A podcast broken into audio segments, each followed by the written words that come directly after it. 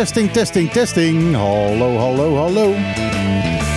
Hier zijn de mannetjes en de vrouwtjes van de radio. Ja, we, we zijn hier, uh, we, zijn, we zijn kleur gecodeerd nu, hè? Dus je kunt mij iets harder zetten op mijn koptelefoon, of niet?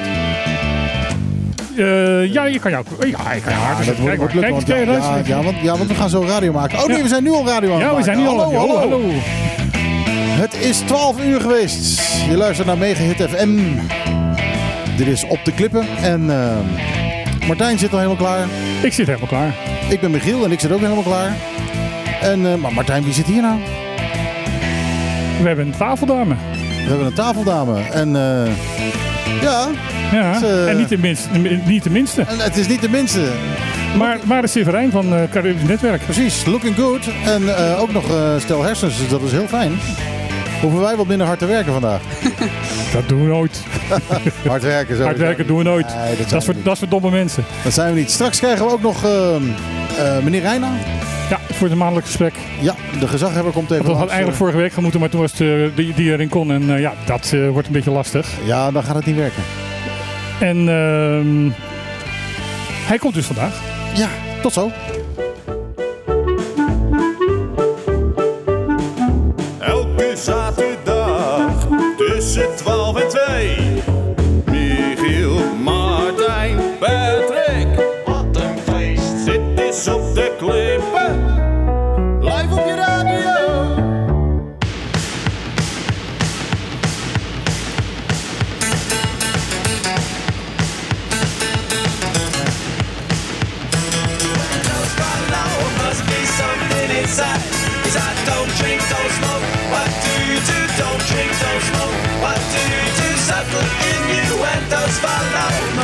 Something inside Nou, nou, ja. Adam Ant met uh, uh, Goody Two Shoes. Uh, nou hoop ik niet dat wij vandaag erg Goody Two Shoes gaan zijn. Dat we ons een beetje gaan misdragen vandaag. Maar dat zijn de leukste programma's. Ja, waar we een beetje eigenwijs zijn en waar we de vragen stellen die de gasten niet verwachten. Ja, en uh, bij voorkeur ook vragen die ze niet zo leuk vinden. Dat zijn de beste vragen. Ja, dat zijn. Dat zijn maar ja, goed, dat uh, kent Marit natuurlijk als journalist ook. Van. Ja, dat doe ik zelf altijd. Dus. Ja, dat, ja, dat heb jij geleerd. en dan eerst vier uh, hele onschuldige vragen stellen. Dan denken van, oh, dat valt wel mee. En dan opeens een hele scherpe. Ja. Dat, dat is de trick vaak, hè? Ja, ja, ja nee, wij, wij doen maar wat. Maar jij hebt het echt geleerd. Nou, ik doe ook vaak maar wat hoor. Toch? Want wat, wat, wat is jouw opleiding? Ik heb uh, een, een brede mediaopleiding gedaan in Amsterdam. Um, media, informatie, communicatie. En um, ja, wel de journalistieke kant opgegaan uiteindelijk. Ja? Maar ja, um, eigenlijk uh, nog niet zo heel erg lang in het werkveld. Ja, drie jaar nu eigenlijk. Ja, het is wel grappig. Want ik, Je bent hier begonnen eigenlijk? Uh, ik ben in Nederland begonnen bij Omroep Flevoland. Toen online redactie okay. gedaan. Ja. Um, maar ja, hier kwam ik en toen moest ik alles zelf doen natuurlijk. Mm -hmm. Productie, redactie, filmen, editen. Dus dat was wel even... Ik dacht, even slikken. Ja, pittig. Ja, en in een land wat je niet kent natuurlijk. Ja. Uh, maar gezien de positie die je, die je hebt, zullen we maar zeggen, in de media qua Bonaire, uh, had ik gewoon echt verwacht dat, ik, uh, dat hier een dame van 40 aan tafel komt zitten. En niet een, niet een frisse, frisse jonge dame van 25. nou, dat vind ik heel leuk om te horen, denk ik. Ja, ja. ik denk dat hij het als compliment Ja, dat denk ja, ik. Nee, absoluut, absoluut, ja. ja, ja. Het, ja het, is een, het is een leuke verrassing. Nee, hartstikke leuk. Dat, dat, dat er ook nog een, een, een jong iemand aan deze tafel zit. Nou ja, en dat er. Uh, je, je hebt gewoon wel, en dat, dat, dat compliment wil ik je wel echt wel geven. Je hebt gewoon wel een, een, een kwaliteit toegevoegd. Um, was uh, zeker ook Caribisch Netwerk altijd het, het werk van mensen die uh, het er even tussendoor deden en een beetje ja, uh, weer weggingen, ja. weer terugkwamen. En dan uh, schreven ze gewoon drie weken niet. En dan kwam er opeens weer één artikeltje over Bonaire. En nu is er gewoon een constante stroom van jou en uh, van, van, van, van je collega. Ja, van Nathalie ook zeker. Van Nathalie ja. ook zeker. Um, die, die, die over Bonaire gaat. En, en dat is eigenlijk waar volgens mij Caribisch Netwerk voor bedoeld is. Zeker, ja, ja, ja. Dat, dat is ook heel erg fijn. Je moet gewoon iets hoger zetten. Ja, al, dit is ja. wat we tegen elke gast zeggen. dit zijn eigenlijk hele uh, rare, lastige microfoons. Die hebben een hele korte uh, gevoeligheid. Ah, okay. Dat zijn voor radio is dat fantastisch, want je, je, je, je hebt heel weinig omgevingsgeluid. Maar voor de mensen die daar aan moeten wennen, die moeten inderdaad eventjes snappen dat ze ongeveer die, die plopkap Ja. moeten opeten. nee, nu weet ik het. Oké, ik zal iets dichterbij eh, gaan zitten. Dankjewel. Nee, dat is, eh, dat is zeker waar. Ja, ja. En, en ehm, hè, het Caribisch Netwerk is, is, een, is een onderdeel van, de- van de publieke omroep in Nederland. Het is Ja. NTR Caribisch Netwerk. Eh, dat NTR, Nederlandse televisie en radio, eh, Nederland- Nederlandse televisie en radio, ho- hoort, er, en, ja, NTR hoort, hoort erbij. Dat, eh, het, het is een onderdeel van, van, eh, van de publieke omroep. En eh, eh, die, die, hebben, eh, die krijgen geld om hier eh, ja, iets, iets van een publieke omroep eh, eh, neer te zetten. Eh, is in ruil gekomen in de tijd, eh, een beetje geschiedenis vertellen, eh, in plaats van de Wereldomroep. Wereldomroep was hier zeer actief en verzorgde voor een heel groot gedeelte het nieuwsaanbod op het eiland. Ja, En dat viel weg op het moment dat dat wegbezuinigd werd en hier de, de, de, ja, de, de, de zenders weggingen en dus ook de mensen weggingen. En toen, om een soort doekje voor het bloeden, is er toen NTR Caribisch Netwerk opgezet. En dat, dat wordt, ook, wordt ook door de overheid gesubsidieerd. En eh, dat moet dan een, een beetje voor het Caribisch gebied het, het, het, Nederlandstalige nieuws, en, eh, of tenminste het, het, het, het professionele nieuws, wat, wat, wat op te opvangen. ja dat is wel Ben een je- verantwoordelijkheid, vind ik. Ja, Ben jij daar tevreden Dat- over, dat- over, over die functie? Eh, ja zeker. Ja. Of vind je dat, Ja. dat, het, dat het uitgebreider zou moeten? Nee, ik, ik eh, kan alle kanten op. Er is eigenlijk altijd wel iets om over te schrijven. Af en toe moet je wat meer eh, graven. Maar ehm, nee, zeker. Zeker. Nou, juist ben, het graven is van belang, denk ik. ja, Jij hebt Ja. daar de tijd voor. En de, heel veel andere mensen hebben daar het geld en de tijd niet voor. dat is het ook zeker. Ja, dat we daar de ruimte voor krijgen. En, en de vrijheid om, eh, om dingen uit te zoeken en op te pakken. Ja, wij doen af en toe eens een keer een WOP-verzoekje, maar jij kunt er echt fulltime eh, tegenaan. Ja, dat is het leukste natuurlijk. Ja. En, en interviews met, eh, met mensen op verschillende plekken. En echt het verhaal van de mensen horen. Dat is, ja, is leuker dan, dan ergens induiken in, in eh, ja, rapporten en zo. Is, eh, hoort er ook bij af en toe, maar is, is minder waar wij mee bezig zijn eigenlijk. Hm. Ja. Ja, want ik bedoel, ik ben zelf een, dan een soort hobbyjournalist. eh, om eh, de, de woorden van Harold Linkels eh, eh, aan te halen. Ehm, ja, en, en eigenlijk ben ik nog Zei, minder. zei hij dat om je eh, te beledigen? nee, of, dat hij- zei hij van zichzelf. Oh, oké. Dus nou, hij, dat hij- is toch geen Oh, hobby Dat zei hij niet over jou dan? Harold is, is geen journalist. Ik bedoel, Harold is, is directeur, of, voorzitter van, eh, van de, de pensioenraad. De pensioenfonds. En dit doet hij er gewoon erbij. En dat zegt hij ook heel nadrukkelijk, omdat hij het erbij doet. Ja, En eh, voor, ja, voor mij geldt van, ehm, ik ben eigenlijk geen journalist eh, op dit moment. Ik ben meer een, eh, een, een pratende knipselkrant. Want eh, echt zelf onderzoek doen, daar heb ik geen tijd voor. Daar heb ik ook de, de gelegenheid niet voor. Ik, ik pak eh, artikeltjes, eh, het nieuws zoals ik het, eh, als ik het zie. En dat breng ik. En, en dat is eigenlijk het enige wat ik doe. En dat vind ik wel eens jammer. Ik vind het wel jammer dat ik nooit niet, niet echt de tijd heb inderdaad om wat jij doet. Ehm, echt eens een keer in een onderwerp te duiken. Ja, zo nu en dan doe ik het in samenwerking met het Antilliaans Dagblad. En dat hele gedoe in de tijd over eh, eh, het masterplan, wat daar eh, allemaal Mhm. uitgekomen is. Daar hebben we een gegeven moment een opverzoek voor gedaan. En toen kwamen we erachter dat er toch wel een paar hele rare dingen waren gebeurd. Nou, dat was echt journalistiek werk. Was, vond ik ook erg leuk om daarin te spitten.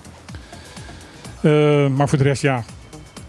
Ik ben tevreden met mijn rol hoor, daar niet van. Ik bedoel, dit moet ook gebeuren. Maar, ja het eh, moet ook verteld worden. het moet ook verteld worden. En het is denk ik goed dat het in het Nederlands ook op de radio te horen is. Ja. want in, in het Papiaments is er genoeg. Eh alle, alle, alle Papiaments-talige zenders en zeker eh, de IMET, die, die, eh, die, die brengt dat toch uit, zeer uitgebreid. Ja. En doet dat ook heel goed. Vind ik ook. Dus, eh, maar in, voor het Nederlands ontbrak het nog. Dus eh, ja, eh, met, met WGTFM proberen we daar een beetje dus, op deze manier daar invulling aan te geven. Elke dag rondom kwart voor één een bulletin. Ja. En zaterdags twee uur lang zelfs. Wij zijn het, wij zijn het lichtje in de duisternis. En misschien wordt het tijd om even te schijnen. Zullen we eens wat nieuws gaan, be- gaan bewerken? Want tot nu toe hebben we het alleen maar over onszelf. Is ook belangrijk. Ja, ja, dat is- tuurlijk. eerst plaatje? Eerste plaatje. Eerst plaatje. Eh, oh, eh, ja, daar had ik niet op gerekend. Want ik had een plaatje namelijk voor eh, het onderwerp dat we zouden gaan doen. Oké, dan gaan we eh, eerst na- onderwerp Na de. COVID, want we beginnen altijd met COVID. we beginnen altijd met COVID. Of met ja. gezondheid, hoe ja, moeten we dat noemen? Ja, we, we, we- het onderwerpje heet geen, geen COVID meer, maar gezondheid. Want eh, Oh ja, heel slim. Ja. Omdat we, ja, net zoals ook publieke zaken, publieke gezondheid, ehm, eh, ja, toch een beetje nu de houding hebben van ja, het hoort bij het leven. Het is, het is geen, geen pandemie meer, het is geen crisis meer. Het is eh, de dagelijkse realiteit geworden. Ehm, de cijfers van eh, COVID zijn weer afgelopen week eh, gedaald. Ehm, er is, ehm, zijn weer minder mensen eh, besmet, tenminste actief besmet. Er zijn nog steeds behoorlijk veel mensen die, die besmet raken. Eh, dit is wel van een week geleden, want eh, het, eh, maar één keer in de week eh, gaan ze eh, nog maar bekendmaken, omdat de, de, de veranderingen niet zo groot meer zijn. Dus en dat doen ze altijd vlak nadat we uitgezonden hebben. nou, Oh ja. dat- heel fijn. Ze brengen het op dinsdag, op, op maandagmiddag, dus de- dat is echt wel te laat.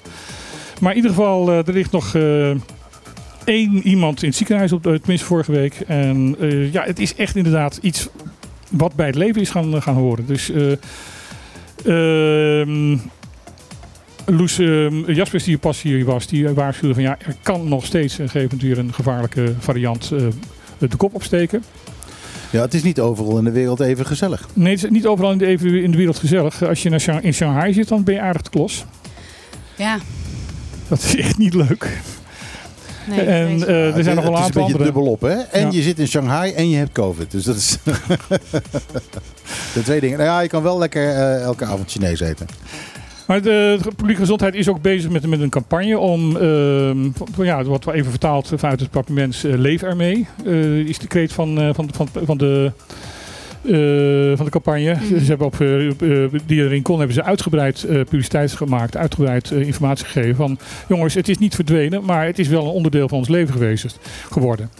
Ehm, wat ik wel opvallend vond, dat wist ik helemaal niet, maar de, de griep die wij normaal gesproken hebben in, eh, in Nederland, eh, in, in, in de wereld, Ja. is een, het, het restant van de hele beruchte aangriep eh, aan het begin van vorige eeuw.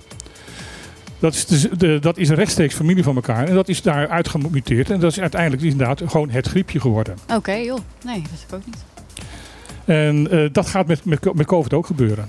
Uiteindelijk. Maar het kan nog steeds dat op een gegeven moment inderdaad toch weer een, een, een wat gevaarlijker ehm, variant de kop opsteekt, tijdelijk. Maar zij zei ook van, van alle eh, dit soort virussen doven uit naar een niveau van waar je mee kan leven. Ja. Ik, heb, ik heb een klacht over de microfoon van Margit. Oh jee. Die zakt de hele tijd naar Oh, ik beneden. zie het, ja. En ik zie jou meezakken. Is echt- bijna met je kin op de tafel. Ik zal hem even... Ik zal even kijken of ik straks eh, bij een muziekje of ik hem eh, wat kan aandraaien. Dat Zo. vast, kan, vast kan draaien. Nou, zal ik dan nu een muziekje doen? Dat, Ja. is, eh, dat heeft al te maken met een volgend onderwerp wat we hebben. Dat gaat namelijk over cruiseschepen. Nee, dat niet. Die is het niet. Het is Zal deze.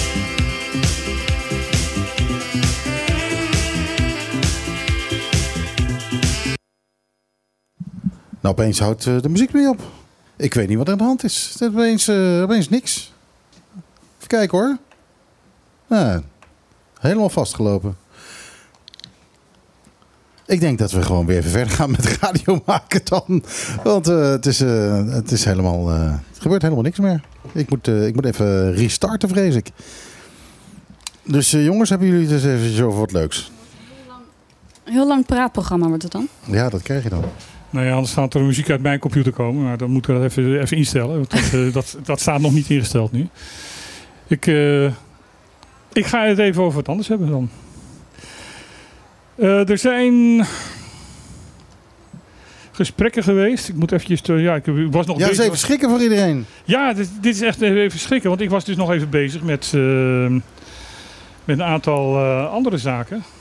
Ja, het is de verkeerde harde schijf. Ik ga even de goede harde schijf erin zetten. Dat was het. Oké, moet, ik, moet ik vanaf mijn computer even eh, de melodietjes te, liedjes te starten? Nee, of, hoor, eh? nee, nee, nee. nee. Oké.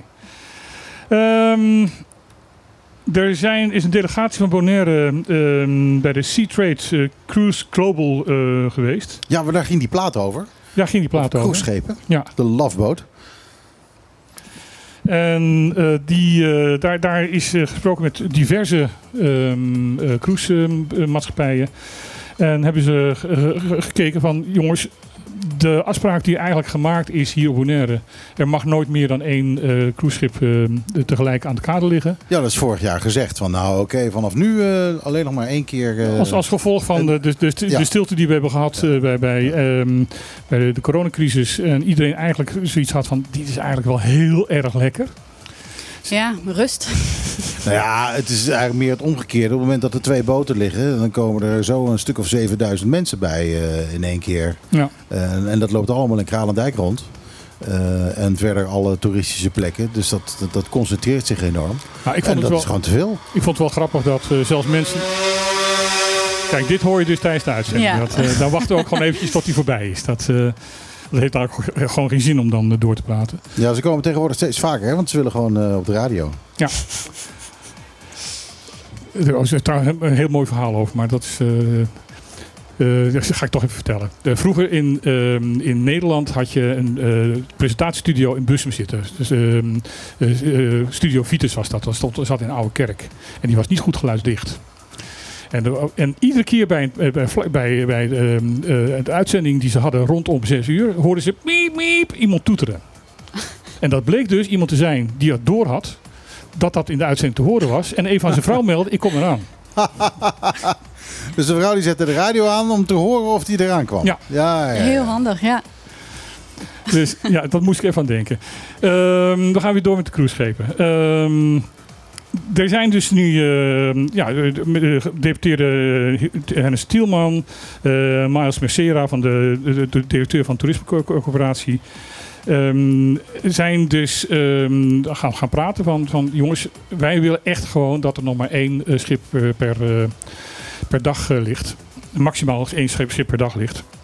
Want het is ook geen eh, eh, verplichting dat elke dag een, eh, een schip moet liggen. Ehm, ehm, daar kwam eigenlijk best wel vanuit de, de, de, de cruisemaatschappij begrip voor.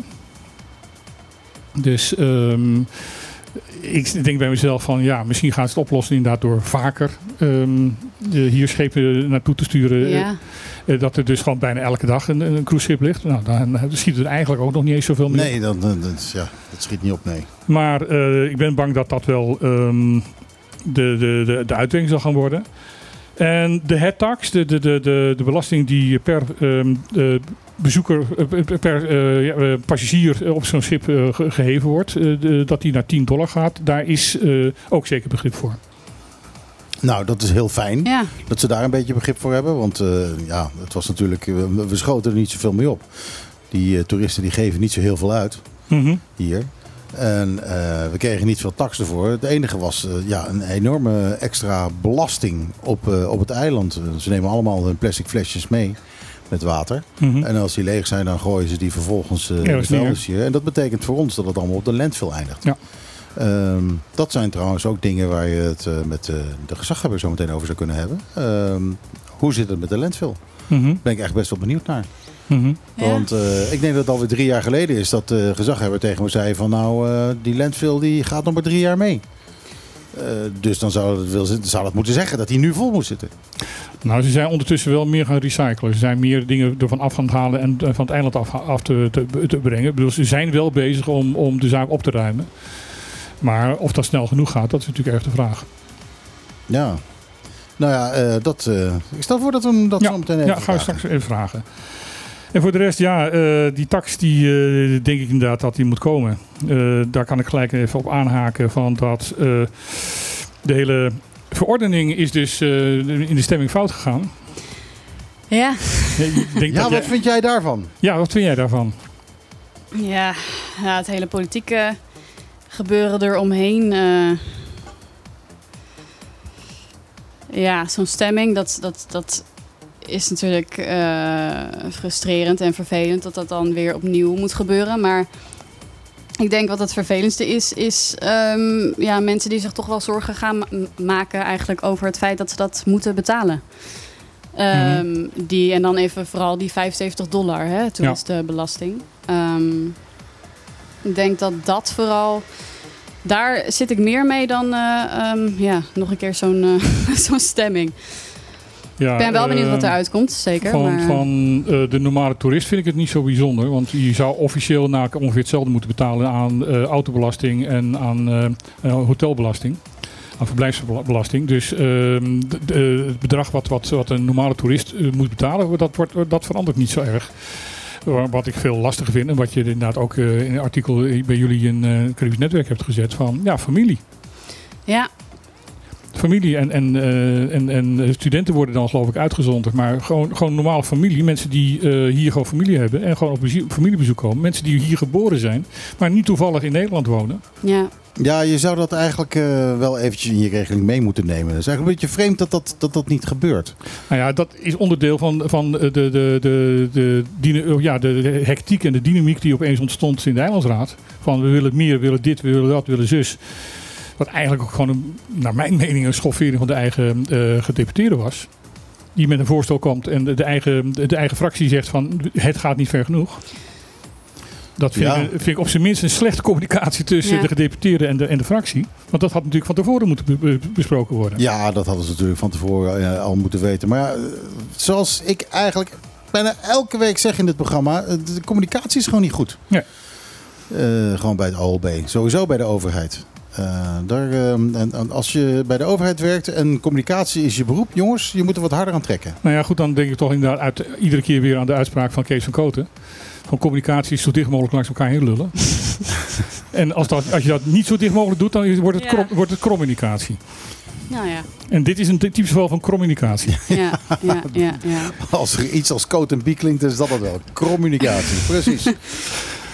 Nee, ik ben heel benieuwd wat, eh wat daaruit komt. Nou ja, Of, eh, eh, wat er in ieder geval uitkomt is dat de voormalige eh, griffier, Cecilia, heeft gezegd van jongens, nogmaals stemmen kan helemaal niet.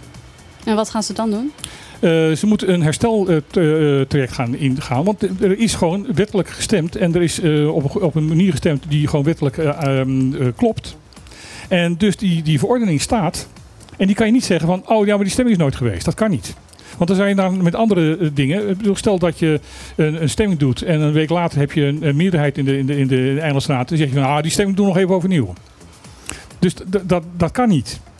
Je kan niet zomaar eventjes een, een, een, een- verordening die, die, die gestemd is en goedgekeurd is, eh, opeens eh, zeggen van ja, maar die stemming is niet goed geweest. Kan je dat niet opnieuw behandelen? Nee. Want dan zou je inderdaad elke eh, eh, verordening, elke beslissing die je hebt genomen in de Eilandsraad, zou je opnieuw ter ter discussie kunnen stellen. Ja. En dat is dus niet de bedoeling. Nee, maar eh, aan de andere kant moet het natuurlijk wel kunnen. Als je hele stomme dingen beslist, Als je hele stomme dingen beslist, moet je dus een herstel eh, weg. wat eh, dus hier het geval is dan, eigenlijk. dan moet je dus een hersteltraject ingaan. Dan moet je dus met allemaal abonnement, amendementen komen. Aanvullende eh, aanvullingen op die, verordening. Die alles wat misgegaan is, gaat herstellen. En dat is een Ja. veel uitgebreidere weg. En daar moet, er veel, eh, ja, daar moet veel meer werk voor ge- gedaan worden. Ja, ja. Maar zo- zomaar zeggen van jongens, we, ja, we doen even alsof die stemming er niet geweest is. kan formeel dus niet. Maar ze kunnen wel de voorwaarden dan veranderen. Ze kunnen uiteindelijk kunnen ze wel eh, de verordening ehm, ehm, veranderen zodanig dat die wel klopt. En ik ben heel erg benieuwd of ze, als ze dat gaan veranderen, eh, alle kritiek die uit de maatschappij gekomen is, dus wel vanuit Nederland van als, als hier, eh, of ze dat al mee gaan nemen. Ja, dat hoop ik. Dat hoop ik echt van harte. Want eh, ja, 75 dollar op een bezoek is, is gewoon echt best wel veel. Helemaal als je met een gezin komt. Nou ja, kijk, het- als, ja. je, als je een weekendje overkomt vanuit Curaçao is het veel. Nou, dan, is, het een tientje, dan is het een tientje. Dan, Maar- dan- Ja, maar als je hier familie hebt. Of ik sprak dus laatst op het vliegveld een mevrouw. Die zei, ja, mijn vriend woont hier. Die, eh, die kwam om de twee weken. En Ja, je moet elke keer een tientje. Ja, dan, dan vind Ja, ik dat dan- veel geld hoor. ja, dan wordt, je, wordt de liefde wel erg duur. Ja, ja, of als, ja, als je ah, familie kom op, hebt. een die- Viagra-pil is 25 dollar, dus eh, dat is duurder. Vind ik ook best prijzig Ja, dat is het ook. Eh, dan loop jij behoorlijk achter, want volgens mij is die tegenwoordig tegen de 45. Ja? Ja, Eh, Ja, sorry, ik, eh je niks, bent getrouwd nu. ik slik ze niet te veel. Eh, ja, ik ben getrouwd, dus het hoeft niet meer. maar goed, eh, eh, ik ga het nog een keer proberen met een plaatje. Ehm, ik heb, eh, nu heb ik eh, een, een andere, een andere lafboot.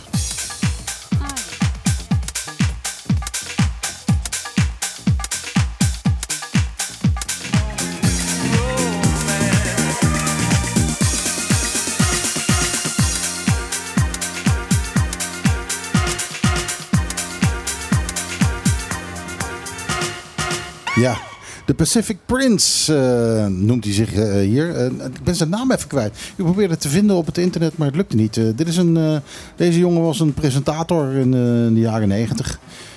Televisiepresentator die opeens verdween. Danny, Danny something. Maar ja, zijn, presentatie, zijn presentatiecarrière is verdwenen. Maar hij maakte nog wel nog snel even een plaatje als de Pacific Prince. En dat was deze plaat, de Lafboot. Ik kom nog heel even terug over eh, waar we het er net over hadden. Ja? Met eh, twee dingen. Punt 1, ik krijg een eh, appje zoals gebruikelijk van Arjen. Dat er wel degelijk opnieuw gestemd kan worden over de ordening. Nou, dat gaan we straks aan de gezaghebber vragen, want die is hier net aangeschoven.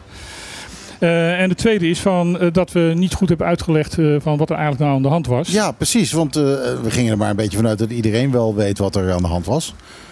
Maar wat was er aan de hand?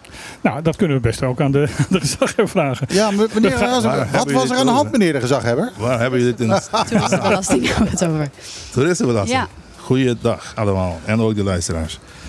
Wat willen jullie weten? Nou, ehm, we hadden het over van dat ehm, de, de, ja, de, de, belastings, eh, de nieuwe belastingverordening, eh, dat daar eh, nogal wat gedoe over geweest is in de eilandsraad. En dat Ja. dat achteraf blijkt dat daar overnieuw gestemd zou, over zou moeten worden. Mhm. Dat Cecilia, de oude de griffier, nu zegt er kan helemaal niet overnieuw gestemd worden. Maar wat is er nou eigenlijk in die avond gebeurd? Want dat, Die avond is alles conform onze regelgeving en reglement van orde verlopen. mhm. Dus we hebben een toeristenbelastingverordening aangenomen zoals het hoort. Er is daarna een brief gekomen van de griffier wat onduidelijk was waarover eh, de, de, de lopende tekst voor de publicatie moet zijn en eh, wat, waarover gestemd was. En dat werd daarna duidelijk gemaakt. Wij hebben dat inmiddels getekend en het wordt gepubliceerd. Dus er wordt niet opnieuw gestemd. Dit is gewoon nee, wat het was is. niet nodig. Het is alles conform onze regelgeving en eh, reglement van orde verlopen. Oké, dus het was een storm in een glas water. Het is een storm zoals met heel veel andere dingen, storm in een glas water. Maar het is verlopen zoals het gaat.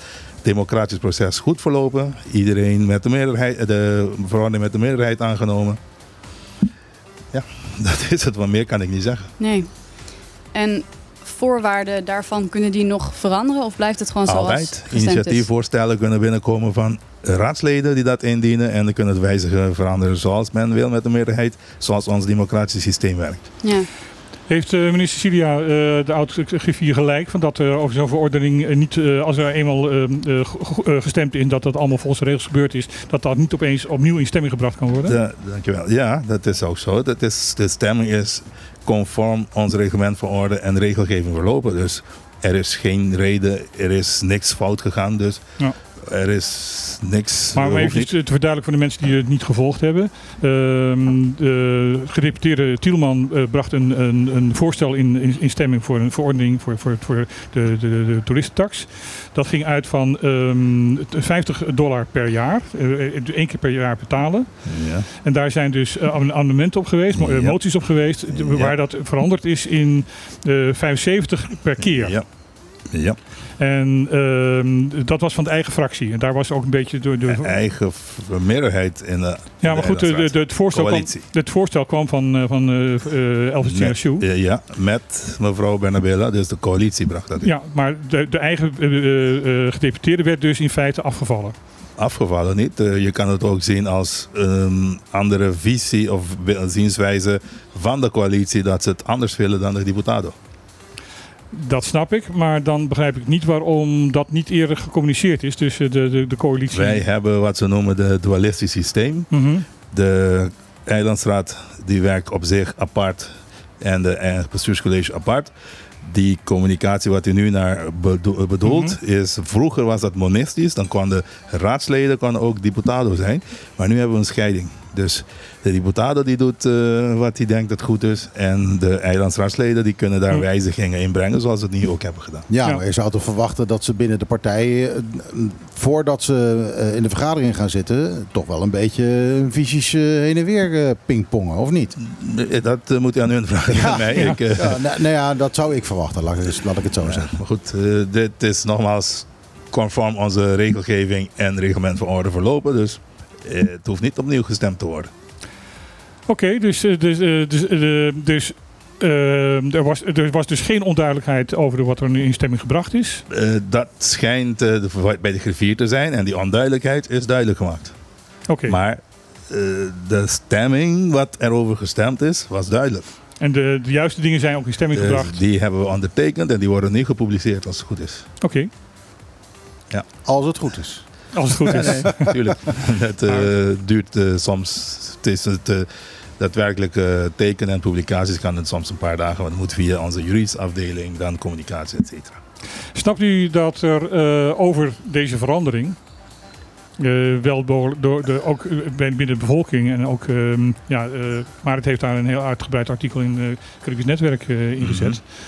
Ehm, toch wel eh, een aantal mensen eh, stevig op hun, op hun hoofd krabben van, van jongens. eh, eh, maar het had net het voorbeeld van, van, een, eh, een vrouw die op eh, Cu- Curaçao woont. Haar vriend woont hier. En in feite zal zij dus iedere keer als zij, en dat is twee à drie keer per week, hier naartoe gaat naar haar vriend, eh, zal zij dus 10 dollar moeten gaan betalen.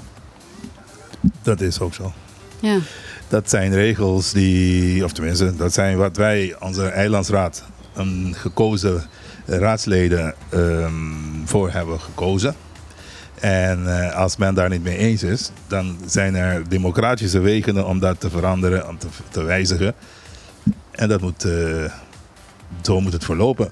En ik begrijp dat mensen dat ook, die wijzigingen en die veranderingen, die komen soms hard aan. En eh, ja, eh, het is zo. Ik, eh, Ja. Meer kan ik eh, niet van Nou ja, goed, u, u kan natuurlijk niks over de stemming zeggen. Over wat, over, want u bent als voorzitter de onpartijdige partij. Ik ben daar om die vergaderingen te leiden dat alles gebeurt zoals het hoort. dus eh, het is niet aan u om te vertellen Nee. van, van wat u er persoonlijk van denkt. nee, ik, Dat ga ik nog wel een keer aan u vragen als de microfoon dicht staat of de Ja. record. En dat komt dan ook verder Ja. nergens. Maar ik ben er wel nieuwsgierig naar. ja, ik denk dat het ook de gedeputeerde is die dit heel goed kan uitleggen. Mhm. Het kwam ook uit zijn koker. en niet alleen debatteren hoor. Er zijn ook ehm, stakeholders eh, die dit. Het is niet zomaar komen vallen. Want kijk, ik ben ook voorzitter van het bestuurscollege. En daar heb ik ook gezien en ehm, meegemaakt.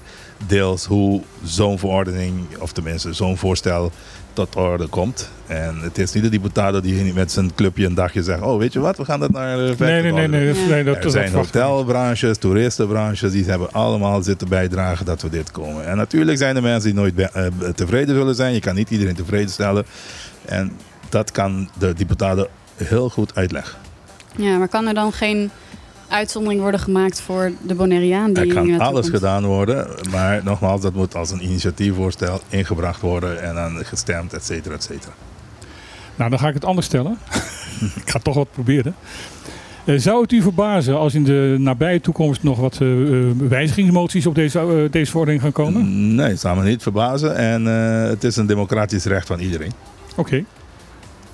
Dus Ik snap dat dit het maximale is. Kortom, laat maar komen. Ja, dat is ons democratisch systeem. Zo werkt het. En eh, Mm. eh, dat, eh, ik hoop dat het inderdaad werkt. En eh, mensen die het niet eens zijn, die kunnen dan via eh, amendementen, voorstellen, initiatiefvoorstellen, et cetera, inbrengen. ben benieuwd. Ik ook. Ja, ik, eh, ik ook. Eh, ik wil even stilstaan met u bij iets anders. U, eh, dit was afgelopen week eh dodenherdenking. Ja. Eh, daar heeft u een eh, lang verhaal gehouden. Eh, ja. Kunt u vertellen wat u, wat u Ja, daar gezegd Ik heeft? heb het over natuurlijk eh, het, het, onze vrijheid die niet voor niets is gekomen. En waar ik dit jaar aan de ach- aandacht heb gevraagd, zijn de in Amerika of in Engels noemen ze de, de forgotten, forgotten heroes, de vergeten helden. En voor Bonaireano, bij Bonaireano waren dat best veel.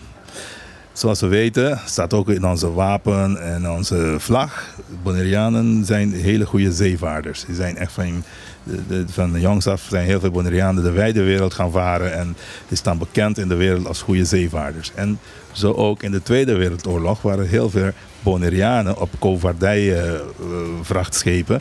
Die dan de, tussen Amerika en Europa voerden. Met brandstof, met eh, materialen die de geallieerden nodig hebben, hadden om eh, de oorlog mee te winnen.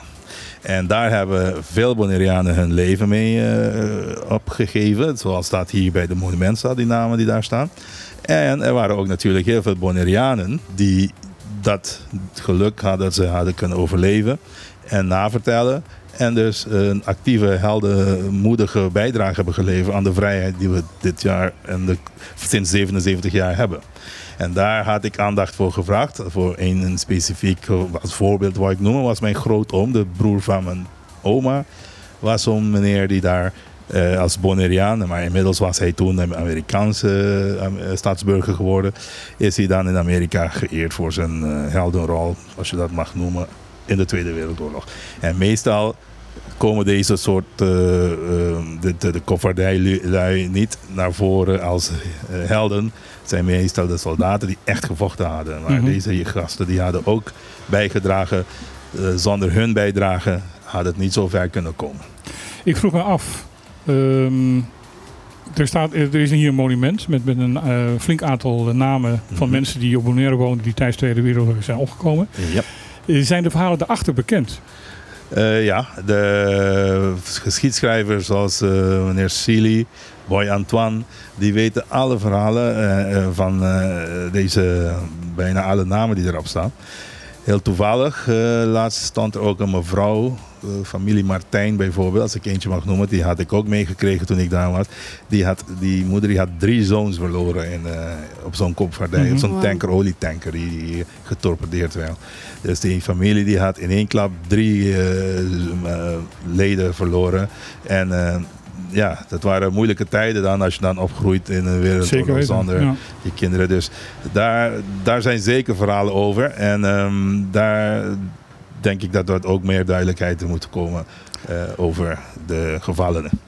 Is, is het niet eh, mooi om dat eh, een keer gaan, te- inderdaad, Ja, daar, daar echt een document van te maken? Zeker weten. En volgens mij zijn die die ook. Maar ik bijvoorbeeld van mijn grootoom is niet voor niks dat ik ook die interesse had.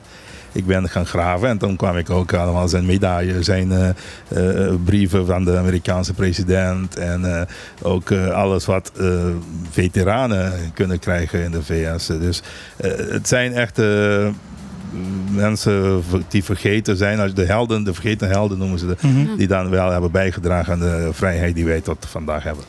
Die, eh, die namenlijst trouwens, die is niet helemaal eh, compleet. Hè? Er is eh, voor, eh, voor 4 mei heeft eh, Arjen de Wolf heeft, een, een, een stukje ingesproken voor in het museum. En die was een naam tegengekomen. Ene meneer Johan Marco Josefa. Ehm, eh, dat is een Bonaireaan. En die is ergens in de Bahama's is die, zat hij op een schip dat getorpedeerd is. Maar hij staat niet op die lijst. Er Dus- schijnt ook dub- dubbele namen te zijn. En, dus het, het, het plakkaat die daar ligt, die is echt al een tijdje. En er zijn eh, namen die eh, daar niet horen en ook namen die er nog erbij moeten. Ja, dat Dus moet geüpdate worden. Dat is Ja. inderdaad zo. Heeft u Wie het, gaat eh, erover? Ik denk ons departement van eh, cultuur, SCAL, en in samenwerking met geschiedschrijvers. En er zijn al initiatieven geweest eh, bij eh SCAL. Ik denk dat het inderdaad daar ligt, om de bal ligt om daar op te pakken. Ja?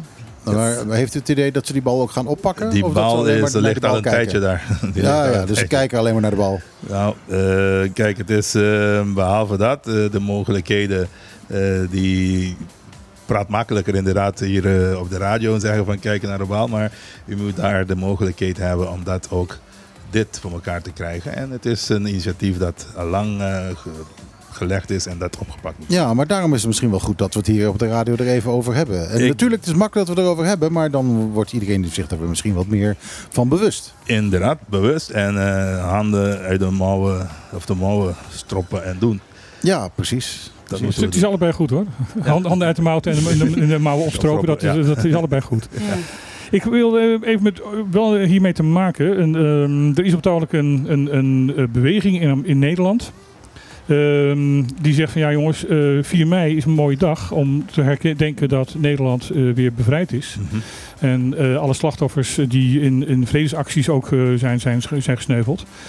Maar ehm, er zou eigenlijk ook een herdenkingsdag moeten zijn voor eh, de slachtoffers die zijn gevallen door Nederland. En Ja. daar wordt dan inderdaad aan de slavernij gedacht. En dus zij willen een, een inclusieve herdenkingsdag. Ja.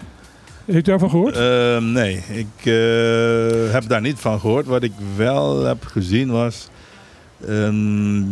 of de mensen dat voor het eerst ook niet-Nederlanders, met name Indische Ja. slachtoffers Ja. herdacht werden. Dat heb ik maar wat u nu zegt, heb ik niet gehoord. Eh, er, is een, er is een idee nu opgekomen in Nederland waarbij ze zeggen van nou laten we dan 3 mei de, de slachtoffers herdenken die eh, door Nederland eh, zijn, zijn gevallen. ja, zou ik wel mooi vinden. Ik zou het Terecht. mooi vinden, ik zou het alleen op een andere dag doen. Ik zou, je- we hebben, ehm, dat is eigenlijk vanuit Suriname Ketikotti. Ja.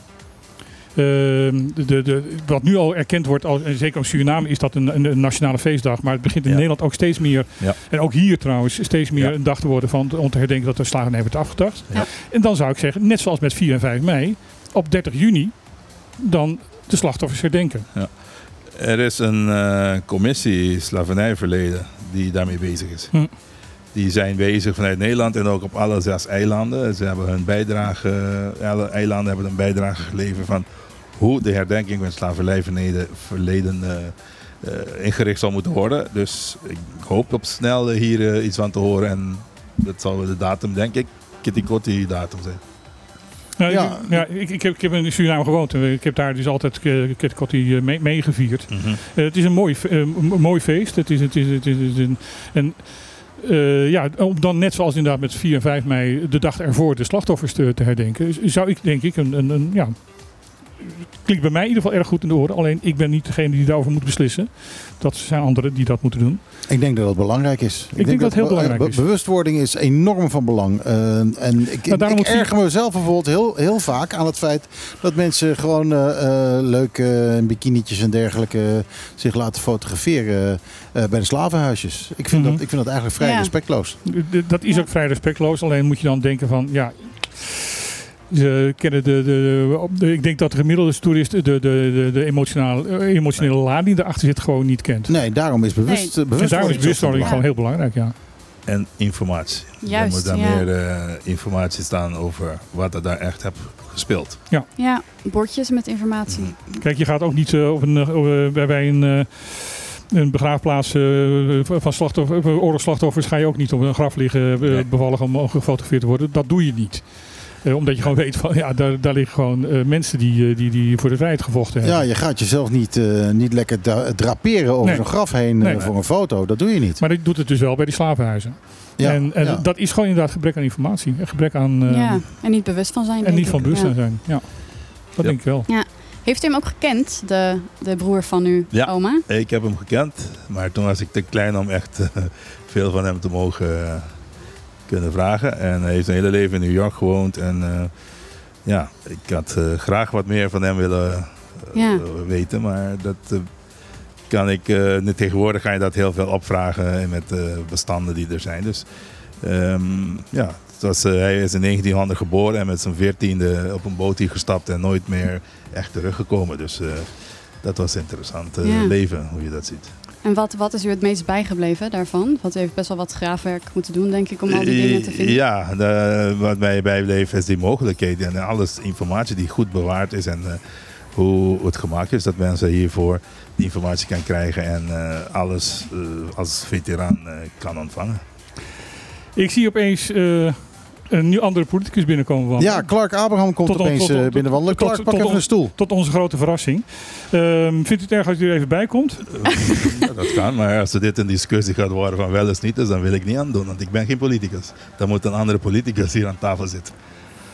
Oké, laten we even een plaatje draaien. Dan praten we er even over. En eh, zet ik eventueel een microfoon erbij. En eh, Ja, ik heb hier eh, de hoogste binnenkomer in de Nederlandse top 40. eh, de nieuwe single van George Ezra. En die heet Green Green Grass. Kan er niks aan doen, het gebeurt gewoon. Ik hou het niet tegen, ik ben machteloos. Ik sta in dezelfde en ik voel de energie. En ik ben er lekker Want ik dans automatisch. George Ezra met zijn nieuwste single eh, Green Green Grass. ja, en ik ben nu een beetje ongelukkig. Ja, Ik ben hier echt, echt, eh, ik ben hier echt een beetje overstuur van. En eh, het, lach staat, het huilen staat me echt nu te- met nader aan het lach. Ik, ik, word, ik word hier dus heel erg door geraakt. En in mijn integriteit geraakt. En eh, ik zal vertellen wat, wat er gebeurd is. Eh, wij zijn even met eh, Clark, eh, Clark Abraham in, gesprek gegaan over van hoe gaan we dit verder regelen. Hij kon hier spontaan binnenwandelen, dat mag. Eh, dat mag iedereen doen. En ehm, ehm, we hebben afgesproken dat eh, Clark st- straks als eh, de gezaghebber eh, bij het gesprek met het gezaghebber gehad even de gelegenheid krijgt om zijn zegje hierover te doen. We, willen niet dat eh, Clark Abrahams met eh, de gezaghebber in, in, in, gesprek, in gaat en, en, discussie gaat. Omdat we wat dat betreft die discussie willen vermijden. Ook omdat de gezaghebber aangegeven heeft dat hij dat soort discussies niet wil. Ook omdat hij dus geen politieke verantwoordelijkheid heeft. En dat dus aangesproken wordt op een politi- politieke verantwoordelijkheid die hij, niet, die hij op dit moment niet heeft. En dus ook niet kan verdedigen. Ehm, dat was voor mij duidelijk. En nu is eh, de gezaghebber heel boos over dat wij eh, met. eh, de, Boos. nou, u was, was behoorlijk emotioneel. En daar word ik weer heel emotioneel van. emotioneel. Laten we het eer- open en eerlijk zijn. Ja, ik, ik is- ben open en eerlijk. Ja, ik ben hier als gezaghebber van Bonaire.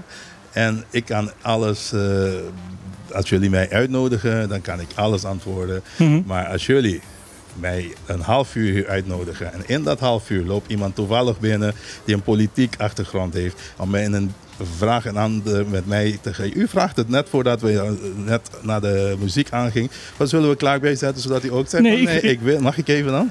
Mag ik even? Ja.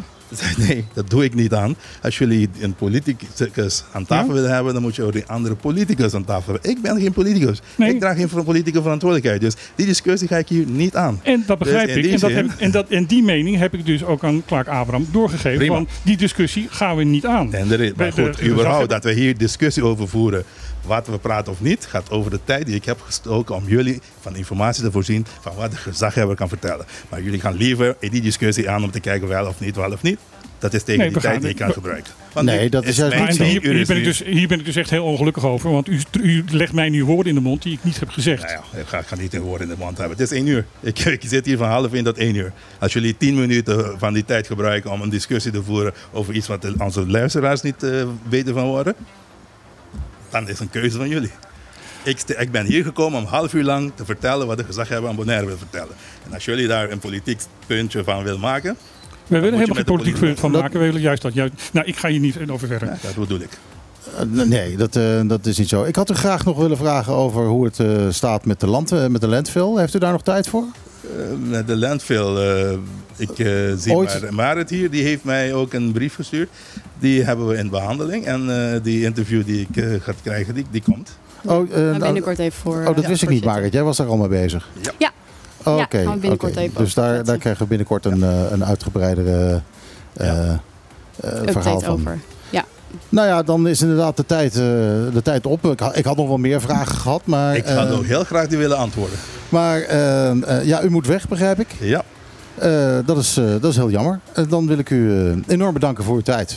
dat u er was. ook. Laten we de tijd, als ik hier ben, gebruiken om mij dingen te vragen. En Absoluut. politieke spelletjes te spelen. Absoluut. Eh, nou, dan, En ik ne- neem erg afstand van uw woord want dat wij politieke spelletjes spelen. dat neem ik u echt kwalijk. Dat Ik, neem ik ik u neem echt ik u niet kwalijk. kwalijk, want ik kan ook heel veel andere dingen gaan vertellen hier die ik nu doe. Maar goed, laten we daar ophouden.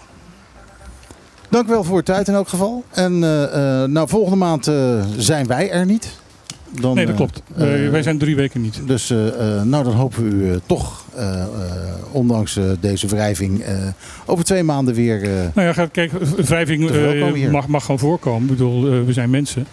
Dus ik eh, ga ervan uit van dat, de, de, dat de relatie tussen ons niet gaat verstoren. Nee, Ik ga niet verstoren, maar ik, ik ga wel bedenken of ik überhaupt hier blijf komen. Dit is niet de eerste keer.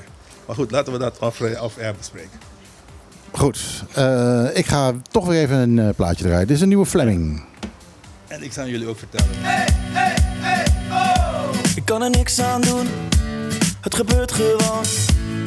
Ik hou het niet tegen, ik ben machteloos. Ja, je kijkt me aan, ziet mijn Nike's gaan.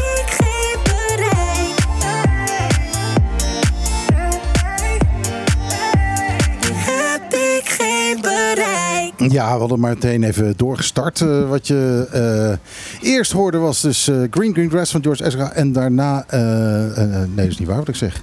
Fleming, automatisch draaide ik. En daarna draaide ik 100 sms'jes van Sigourney K. En Ronnie Flex. En dat is weer een gestolen plaat. En als we, als we nog wel eens een keer tijd hadden gehad om er... eh, een, een, een vega-hit van te maken, dan was dit we wel. dat Want het was doen. ontzettend gejat. Nou, ehm, Eh, eh, even voor, eh, eh, voor jou uitleggen. Een vega-hit is eh, geen vlees nog vis. Aha. Eh, ja, we draaien af en toe een plaat die we vinden, die dan wel een hit is, maar die wij dan vlees nog vis vinden. En dat noemen we dan de vega-hit. Eh, en dit is zo'n Dus zo'n gejatte plaat. Dan vinden jullie hem eigenlijk net niet goed. Nou, dan vinden wij dat we het recht hebben om er gewoon dwars doorheen te praten. dan, dan snappen we eigenlijk niet waarom een plaat een hit is. Aha. Dat is maar toch draaien. Eh, ja, Ja, maar dan om, praten we er wel doorheen. om, ja en, en, en te zeggen waarom we niet snappen dat het een hit is en, eh, en kritisch eh, zijn en dergelijke. Over kritisch gesproken. zojuist heeft de gezaghebber...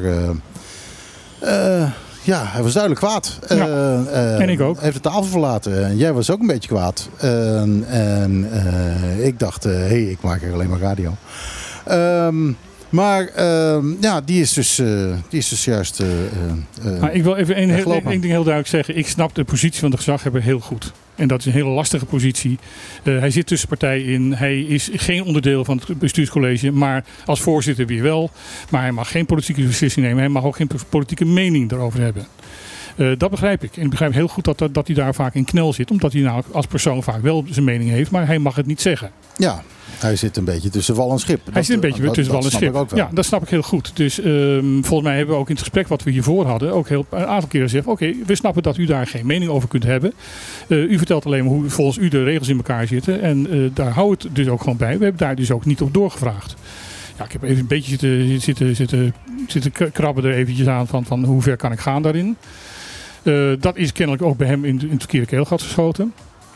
Want ehm, wij, wij werden op, op, op- door hem door, van politieke spelletjes eh, beschuldigd. En ja, daar neem ik afstand van. Dat, eh, dat, eh, ik hou niet van spelletjes en ik hou wat dat betreft ook niet van politieke spelletjes. Nee, ehm, eh, het is ook zeker niet zo. Kijk, wel- natuurlijk hebben wij wel een mening af en toe. eh, en ehm, wij mogen die wel eh Ja. Eh, en ik, ik had ook echt nog wel, in, bedoel, dat is dan wel zo. Eh, ik had nog wel een paar eh, echt moeilijke vragen voor hem. maar goed, die moeten dan nu maar eventjes twee maanden wachten. Ja, als die nog komt. Als hij nog komt. En, en ja, en als hij, als hij niet komt, dan, ja, dan vind ik dat eigenlijk meer kwalijk van hem dan iets anders. Maar goed. ehm, Wie er nog wel is. wie, wie er wel binnen kwam lopen en wat de oorzaak van dit, eh, dit hele gebeuren is, is een van onze luisteraars, Clark Abraham. Clark, jij kwam binnenlopen, want jij had er, eh, geloof ik, jij luisterde naar de. eh, eh, Een van de weinigen, blijkbaar toch? En, eh, eh, onze, onze luisteraar zit Ja, nu in de ja. uitzending. de luisteraar zit er- Ja, wie luistert er nu nog? Ehm, Wij hier. onze nog aanwezige luisteraar hier. eh, eh, En Clark Arjan luistert Abraham. ook. Ja. En als Clark erin zit, dan luistert hij zeker. Nou, nou, nou. Ja, ja, juist uit, hoor. Ja, onze, de Siamese tweeling. Ehm, Oh. Ja, kijk, het is een publiek geheim dat jullie gewoon oude schoolvrienden zijn. Dus eh, Ja, we zijn vrienden en we zijn het vaak oneens. eh, Als goede vrienden. Eh, daarom zijn we de, blijkbaar ook beste, vrienden. de beste heftige discussies heb je met je beste vrienden. Zeker weten, zeker weten. We kunnen ook van elkaar hebben en dat ook nemen. Kijk, het, ik denk dat eh, het mooie is in vriendschap, maar ook het mooie in alles is dat je gewoon eh, eh, eh, elkaar respecteert. En daarnaast ook juist elkaar gunt om een mening te hebben waar je het niet eens mee bent. Want dat zijn, vind ik, de beste gesprekken. Eh Ik- leren allemaal wat van. Ik kom uit de creatieve kant, uit de creatieve industrie. Ik heb veel theatervoorstellingen, veel te- televisieprogramma's gemaakt. De mooiste discussies die je hebt met, met een regisseur of met een vormgever of met een, met een choreograaf, zijn de mensen die, waar- waar je het artistiek totaal mee oneens bent. Ja. Komt Daar komen, de product. daar Ja. komen uiteindelijk de, de allermooiste voorstellingen uit. Ja. Daar leer je van, hè? Ja, maar, maar dat is het. Kijk, de reden ook waarom ik eh, eh, even langskwam, zijn het is tweeledig eigenlijk. Eh, eh, eh, ik, ik deel wat jullie daar net voor zeiden, ook jullie standpunt. En de gezaghebber is geen eh, politiek dier. De gezaghebber moet zich focussen op processen en, en, en, en dergelijke. Maar desalniettemin, hè, kijk, als een gezaghebberbestuurder zich wel politiek uit, politieke mening geeft. Bijvoorbeeld als een gezaghebber in een krant schrijft, het eiland prostitueert zich. Nou, Dat is een geen politieke pros- uitspraak. Dat is een politieke uitspraak. Nou, dan vind ik dat een gekozen politicus je daarop mag aanspreken. Ehm, dus te stellen dat omdat ik de functie heb dat ik niet politiek bedrijf, ehm, die vlieger gaat niet op. Ehm, maar dat, dat even terzijde. In dit specifiek geval, het gaat wel over iets heel belangrijks. En dat is een, een proces van een wetgeving, van een traject. En ik denk dat wij als burgers, en ik weet bijvoorbeeld deze programma heeft ook eh, eh, bepaalde eh, eh, eh, eh, ja, standpunten ingenomen, laat me het zo maar zeggen, standpunten vragen gesteld omtrent proces in het verleden. Hè? Openbaarheid van bestuur. Waarom? Eh, eh, ja, bestuur is nou eenmaal voor de burger. En bestuur moet transparant en openbaar zijn. Want als de burger niet weet waarover het politiek besluit, dan kan de burger ook geen standpunt innemen van wat ze van de politiek vinden. Nou, onderhavig onderwerp, toerismebelasting bijvoorbeeld, springt dat weer naar boven. En voor, wat voor mij triggert om te zeggen van nou, ik wil toch even langskomen kijken er mogelijkheid bij jullie is, is het stelling dat eh, het hele proces van de toerismebelasting conform regels en reglement van orde is verlopen. Dat valt nog te betwisten. Eh, eh, dat zullen we zien. TZT, immers totdat zo'n besluit. Ik hoor het nu in de uiting, ik zag het ook in de brief. Maar tot er een publicatie is, weet je niet wat de inhoudelijke stelling is. Ga je dit, discussie stellen tijdens een eilandsraad? nou, ik denk dat we voorbij het punt van de Eilandsraad zijn. Want wat, wat, wat, eh, eh, eh, eh, wat een één uiting die ik net van de gezaghebber hoorde, dat ik dacht van toch wel, nou weet je wat, nou zo zit het niet helemaal. Waarom? Niet alles is ter politiek debat. We wonen in een democratische rechtsstaat, rule of law. De meerderheid is niet boven de wet. Als de wet stelt dit is het proces, dan moet ook de meerderheid van de dag die proces vervolgen of eh, Mhm, volgen. mhm. Willen ze die proces aanpassen, dan moeten ze het democratisch proces doen om dat proces aan te passen en mensen inspraak geven. Dus zolang die regel geldt, moet je dat ook doen. En het, bijvoorbeeld, om een voorbeeld te geven, want wat in het verleden deze programma ook heeft gedaan over openbaarheid van bestuur. Een besluit is pas rechtsgeldig wanneer het eh, publiek wordt gemaakt. En jullie hebben antwoord gekregen bijvoorbeeld vragen die jullie gesteld hebben, WOP-verzoek. Mhm. Niet voor niks dat er een wet is van WOP-verzoek, dat je openbaarheid bestuur moet doen. Maar in het traject speelt dat ook. En kijk, nu is er uitspraak, niet alleen schriftelijk, maar ook wat de gezaghebber op het programma zei. Omtrent het verloop van het proces voor het aanpassen van de verordening. Dus het noten van wijziging, standpunt is, ja, zodra het aangeboden wordt, is het verordening gewijzigd. Klopt. Heeft een regeling gestuurd. Zo staat het in de regeling van de wetsproces en dergelijke. Staat ook hoe je dat moet doen, een nood van wijziging, wat de aanhef is, hoe dat moet doen. Punt komt erbij kijken is, dat is aangeboden op een zaterdag, dus aan de leden van de raad op een maandag gekomen. Tot op het moment dat die vergadering werd opgeroepen, wist de samenleving dus niet wat de verordening was, wat de inhoud van de verordening was, waarover de volgende dag zou worden gestemd. Hoe kan je dan inschrijven om dan jouw eh, eh, eh, weerwoord te geven van jongens, ik ben niet helemaal eens met deze regeling. Want je wist niet eens wat de regeling was, want het was niet gepubliceerd. Daarbij is een reglement van orde dat stukken ter besluitvorming zeven dagen voor dato van de vergadering naar de raadsleden wordt gestuurd. Waarom? Omdat ze dan kennis van kunnen nemen en een mening kunnen overvormen. Kennis kunnen nemen, we kunnen andere mensen gaan vragen, we kunnen, we kunnen onze vertegen- vertegenwoordigende rol doen, burgers horen. Maar ik kan ook een amendement opstellen om daar een mogelijke wijziging te doen. Maar hoe kan ik een amendement opstellen op een wet waar ik de inhoud niet van ken? Dus dan kan ik dat niet. Dus de vraag is dan, wellicht is het proces van het nota aanbieding rechtsconform gegaan. Maar welke andere. Dit was een catch-22 situatie. En daarom hebben wij ook gevraagd: van nou, we willen uitsluiten. Leg even voor degene die niet weten wat een catch-22 is. Ehm, um, catch-22, om het in goed Engels uit te leggen, is gewoon damned if you do, damned if you don't. Want je wordt links gesneden of rechts gesneden. De vraag is welke kant kies je. En, en ja, catch-22 van kom van. Eh, ik, ik, kan het hele verhaal niet precies herinneren, maar kom van het is een boek. Het gaat over een, een, een, een, een, een, eh, een, eh, een gevechtsvliegtuigpiloot. Die dan in een situatie zit van als hij. Hij wou uit de, uit de leger gaan of iets dergelijks. Maar als hij eruit zou gaan, zou hij veroordeeld worden. Als hij zou blijven, moest die mensen dood. In, Dus in, in het goed Nederlands heet het eh, door, of door de hond, hond of door de kat gebeten worden. Exact. Dus, dus, dus, dus en dit was zo'n situatie. En de vraag is, en ik ben heel blij hè, met de uitspraak, waarom? Voor het eerst. Ik weet dat jullie misschien nog herinneren, eh, eh, het traject met opcenten verhogen. Dat was ook een hele proces van amendementrecht en dergelijke. Maar in ieder geval, door dit op, op, op laten we zo zeggen, te doen verlopen, is nu voor iedereen duidelijk welke regeling wordt gehanteerd bij wetsbehandelingen op Bonaire. En dat is nou een, de regeling van wetsproces eh, en de regeling specifiek hierover nood van wijziging staat in hoofdstuk 6. Maar het is nu voor iedereen duidelijk. In ieder geval is dat discussie beslecht. Het staat in een schriftelijke regeling Ja. waar iedereen kennis van kan nemen. Maar dan komt het andere kant ervan. Waarom hebben we termijnen? Ik, ik, laat, me het, laat me het strafrecht gebruiken of, of, of het civiel proces. Als de rechter zegt je moet producties aanleveren twee dagen voor de zitting. Met alle respect, doe je dat niet voor de termijn, kom je daaraan eh eh, kakken met je stukken. Sorry, zonder, Worden ze, worden ze niet, eh, worden ze niet toe- toegelaten. Nee, wordt ze niet toegelaten. Alleen als de tegenpartij zegt, nou, nou, nou, oké, Allah. Dus je moet instemming hebben, consensus. De rechter en de tegenpartij moet zeggen, Allah, we laten het toe. Dan kan de rechter oordelen van, oké, ik laat het toe. Proces is belangrijk.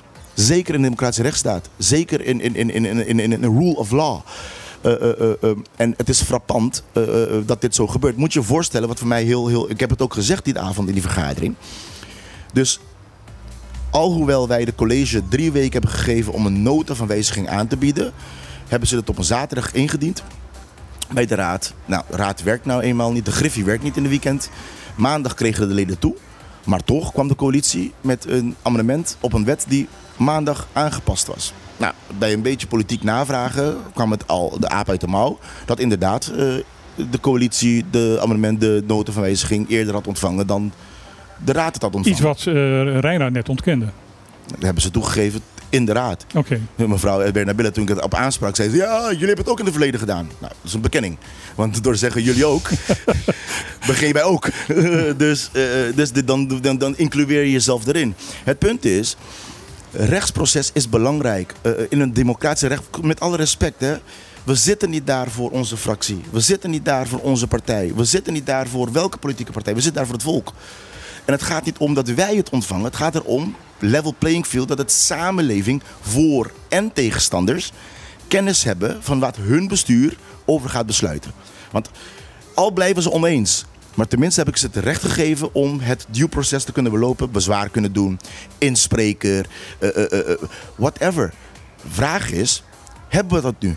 Grappig genoeg, het is pas nu dat de gezaghebber bijvoorbeeld zegt, ja, alle processen. Pas na het publicatie nu gaat waarschijnlijk een groot deel van deze samenleving erachter komen dat het überhaupt in de wet staat. Is dat een due process? Nee, want dan is de termijn van bezwaar in principe voorbij. Dan moet inderdaad met eh, herstel weg. En, eh, Ja. en de mo- herstelmoties moeten het dan allemaal weer, eh, weer, weer opgeknapt gaan worden. Ja, en dan wordt het, dan wordt het weer een politieke besluit. Ja. Terwijl in het voorproces had je van alles nog kunnen doen. Je had naar de rechter kunnen stappen, je had, je had, je had bezwaar kunnen doen, je had kunnen inspreken, je had van je kunnen laten horen. En dat is wat ik dan wel van mening verschil met de gezaghebber. Inderdaad, zijn rol is niet een politieke mening te hebben, maar zijn wel, rol is wel het proces bewaken. Dat, en dan is moet je- voor- dat is vooral zijn rol. Dat is eigenlijk zijn enige rol, Ja. naast lintjes knippen en baby's kussen. Ehm, Dat baby'skussen is weer jouw rol. Nee, burgervader. Hè? Kijk, de, de gezaghebber heeft een paar primaire rollen. En dat is de vertegenwoordiger van het OLB, hè, boven partijen staan. Proces bewaken en burgervader. Dus in principe iedereen verbonden laten voelen met het bestuur en andersom. Dus ik gebruik wel weet je, een beetje lachwekkend de term break, maar dat gaat het wel om. Het gaat erom om verbinding te zoeken tussen bestuur en bevolking ongeacht politieke kleuring of politieke achtergrond of, of inhoudelijke standpunten. En daarom ook dat een gezaghebber normaal gesproken dan ook geen politieke standpunten inneemt. Want hij moet alle partijen, welke standpunten ze ook hebben, zoveel mogelijk betrekken bij het bestuur. Ehm, ja, en, en kijk, ja, het, het, het, is, het, is, het, is, het is soms vervelend. Hè. Ik moet ik eerlijk bekennen, ik zit eh, eh, wat regelmatig, regelmatig, is ook een breed begrip, maar ik zit er vaker bij jullie aan tafel. En als je, jullie we allemaal erover praten, meestal, al hebben we een politieke mening of politiek standpunt, meestal belanden we weer bij proces. Dat het proces niet goed verlopen is. En dan hebben we het over Bachelor's Beach, waar nog steeds geen besluit is. Ja, en dan hebben we het over de politie Ja, dichtgooit. En hebben we over Chogogo. Kijk, dat gaat allemaal niet eens over de inhoud. Nee, het gaat gaat over hoe het proces verliep. En Puur, puur om de procedure, dat klopt. en dat is toch zielig dat wij in een democratische rechtsstaat zitten waar we over de rechtsstaat gaan discussiëren en niet over het democratisch politieke gedeelte. Want daar moeten we het over hebben. We moeten over hebben wat willen we. Maar nu is er regels van hoe het moet en we doen het niet zoals het moet, waardoor we nooit tot de discussie komen van wat willen we nou eigenlijk wel. Dus nou ja, we is- komen meestal op het punt uit dat er eh, opeens iets gedaan wordt. En dat wij zoiets hebben van, eh, ja, maar dat willen we helemaal niet. Ja. Ja. Clark, ik, eh, je mening is heel duidelijk en heel helder. Eh dankjewel dat je dat nog even wilde vertellen. Ik wil nog even één ding vragen. Hoe gaat dit nu verder? Ja, Nou, het is een heel... Wat, wat, wat, gaat er nu wat gaat het worden? Gezaghebber zegt van eh, het is eh, Koekenij. het is open-close koekenij. Ja. Eh, eh, jij zegt van niet. Jij bent eh, natuurlijk eh, eh, eh, de tegenpartij. Eh, Ja. de, de, eh, Het gaat niet eens daarom. Hè? Het, gaat er, het gaat er niet eens dat wij oppositie zijn. Want ik zeg je heel eerlijk, als we zelfs in de coalitie zouden zijn, zou ik dit niet tolereren. Waarom? Het doet ook onrecht aan onze eigen verordening. Als wij de coalitie zouden zijn. Want dan blijft de discussie over het proces. dat, dan zou nog steeds het, eh, hetzelfde verhaal spelen. Tuurlijk, dan zouden we van tevoren. Kijk, het punt is dat wij dit van tevoren voor gewaarschuwd hebben. Eh, eh, eh, en en het, het, het, bejammert ons. Oké, wat, wat zou het proces moeten zijn? Normaal gesproken. Nou, dat, wat, wat het proces had moeten zijn, dat is nu wel duidelijk. dat, maar, de verordening. Maar, je vraagt wat gaat er nu gebeuren? Wat, wat, gaat, wat gaat er nu gebeuren? Ik bedoel, zit er nu aan vast wat de gezaghebber zegt? Zegt hij van ja, het is klaar, dit is gedaan. en, Gelukkig heeft hij niet het laatste woord daarover. Wie, Ja. Precies, wie heeft wel het laatste woord? in theorie zou nu de gezaghebber zelf moeten zeggen: ja, ja, inderdaad, ik heb een probleem met amendementsrecht. Dus eh, eh, jongens, eh, laten we dit corrigeren. Is in het verleden gebeurd met Ja. opcenten. Ja. De Rijksvertegenwoordiger heeft een brief gestuurd van: jongens, het gaat niet over de inhoud. Jullie moeten het proces overnieuw doen. Ja. En, dat, en dat is prima, want vergis is menselijk. Kan gebeuren, kan gebeuren. Vergis is menselijk, maar je aanhouden aan een fout, dat is een beetje kwalijk. Niet, ja, vergis is menselijk, maar niet toegeven dat je fout hebt gemaakt is fout. En, en, en niemand, mind you, laat me het heel, heel, heel duidelijk zeggen. Mijn, wat ik probeer te zeggen, ik probeer geen schuld te zetten. Ik zeg alleen maar, de verantwoordelijkheden liggen nou eenmaal zo. Dus degene die dat zou moeten doen, is de functie. De punt is, als dat dan niet gebeurt, dat de gezaghebber dan niet initiatief neemt. eh, we kunnen hem weer vriendelijk verzoeken eh, om dat eh, toch te heroverwegen. Ehm, van de uitingen die ik vandaag gehoord heb, de conclusie is dat er hoogstwaarschijnlijk niet gaat gebeuren. Is de volgende stap de Rijksvertegenwoordiger. Nou, eh, wetende hoe de Rijksvertegenwoordiger eh, zijn rol inneemt, ehm, zal hij proberen te bemiddelen. Dus hun proberen te overtuigen met een telefoontje van jongens, herstel het nou. E- Als indien blijkt dat er een procesfout was geweest. Of in ieder geval onduidelijkheid over het procesfout. Nou ja, als de Rijksvertegenwoordiger het met je eens is dat er een procesfout is. Exact, exact, exact. Of in ieder geval voldoende aanleiding vindt dat wij dat moeten verduidelijken. Eh, want dat kan het ook zo zijn. Hè? Het kan ook zo zijn misschien dat we niet zozeer dat hij zegt van dat we gelijk hebben. Maar in ieder geval is genoeg onduidelijkheid dat wij dat niet willen doen voor om de rechtsstaat te beschermen. De volgende stap eh, eh, zou kunnen zijn, nou, want in principe als je de verzaghebber een rijksvertegenwoordiger doet, eh, die zijn hier daartoe bevoegd om, om, om, op te treden. Dan zou je de minister kunnen aanschrijven, zou je commissies in Nederland kunnen aanschrijven, Raad van State zou een eindproces kunnen zijn. Maar je kan ook gewoon naar de bestuursrechter. Nou, in dit geval, zoals we die voorbeeld net hielden, moet je voorstellen, want in de, in de eilandsraad is de gezaghebber de rechter. Dus als wij, als, als wij bijvoorbeeld, als hij toelaat dat er producties na dato of na eh, deadline wordt aangeleverd en dat nog zegt van ja, het is een degelijk proces. In principe zou je in een civiel in hoger beroep kunnen gaan. En dan zal de andere rechter zeggen van ja jongens, die informatie mogen we niet meenemen. Zou je kunnen, in ieder geval maak je kans daarop. En, en dat is misschien een proces die je dan bij de bestuursrechter moet doen. En dat overwegen wij wel. Want waarom? Dit is fundamenteel. Als je op een gegeven moment het, de rechten van een raadslid vertrapt, hè, of misschien dan eh, eh, opzij zet, een van de meest fundamentele is een amendamentsrecht, dan doe je het niet alleen voor ons. Dan doe je het voor elke raadslid perpetueel voor de toekomst ook. Ja, plus voor de mensen die op jou gekozen hebben. En de vraag is dan, wat voor nut hebben verkiezingen dan? Als jouw vertegenwoordigers niet de mogelijkheid krijgen om de standpunten van zijn achterban in te brengen. Laat staan dat je een meerderheid krijgt, maar tenminste in te brengen om het ter overweging te brengen. Dan praten we toch heel, over heel fundamenteel onze democratische rechtsstaat. En de vraag is, nogmaals, ik, eh, niet eens belangrijk wat je van de inhoud vindt. Want al ben je oneens met onze standpunt, al, al, al ben ik oneens met de standpunt van mijn tegenpartijen. Het recht voor amendement indienen moet een ieder hebben en behouden. Want dat is nou eenmaal een essentieel onderdeel van onze democratie. Helder. Er is één ding wat mij heel duidelijk wordt hieruit. Dat is dat eh, als Clark aan de tafel was gaan zitten, was dat geen politieke discussie Nee, geweest. totaal Dat was een discussie geweest over eh, procedure. Ja, dat was het ook. Eh, U Even heel duidelijk wil ik ook nog zeggen dat dit, Clark, jouw mening is en niet de onze. Dat wil ik eventjes na de hele discussie die ik met de, met de, de gezag heb, even ook nog heel na- nadrukkelijk zeggen. Jullie zijn spreekbuis. Ja, wij, wij, zijn, eh, wij bieden de microfoon aan Ja. dat mensen eh, hun, hun mening kunnen zeggen. Maar daar zijn ze zelf verantwoordelijk voor, niet wij. En dan kritische vragen over stellen. Want Ja. eh, kijk, ik kan, ik kan ook begrijpen, en het gebeurt regelmatig hoor. Michiel die eh, doet op Facebook af en toe kritische vragen stellen. Eh, eh, eh, als ik een stelling neem. Maar dat is nou eenmaal democratie.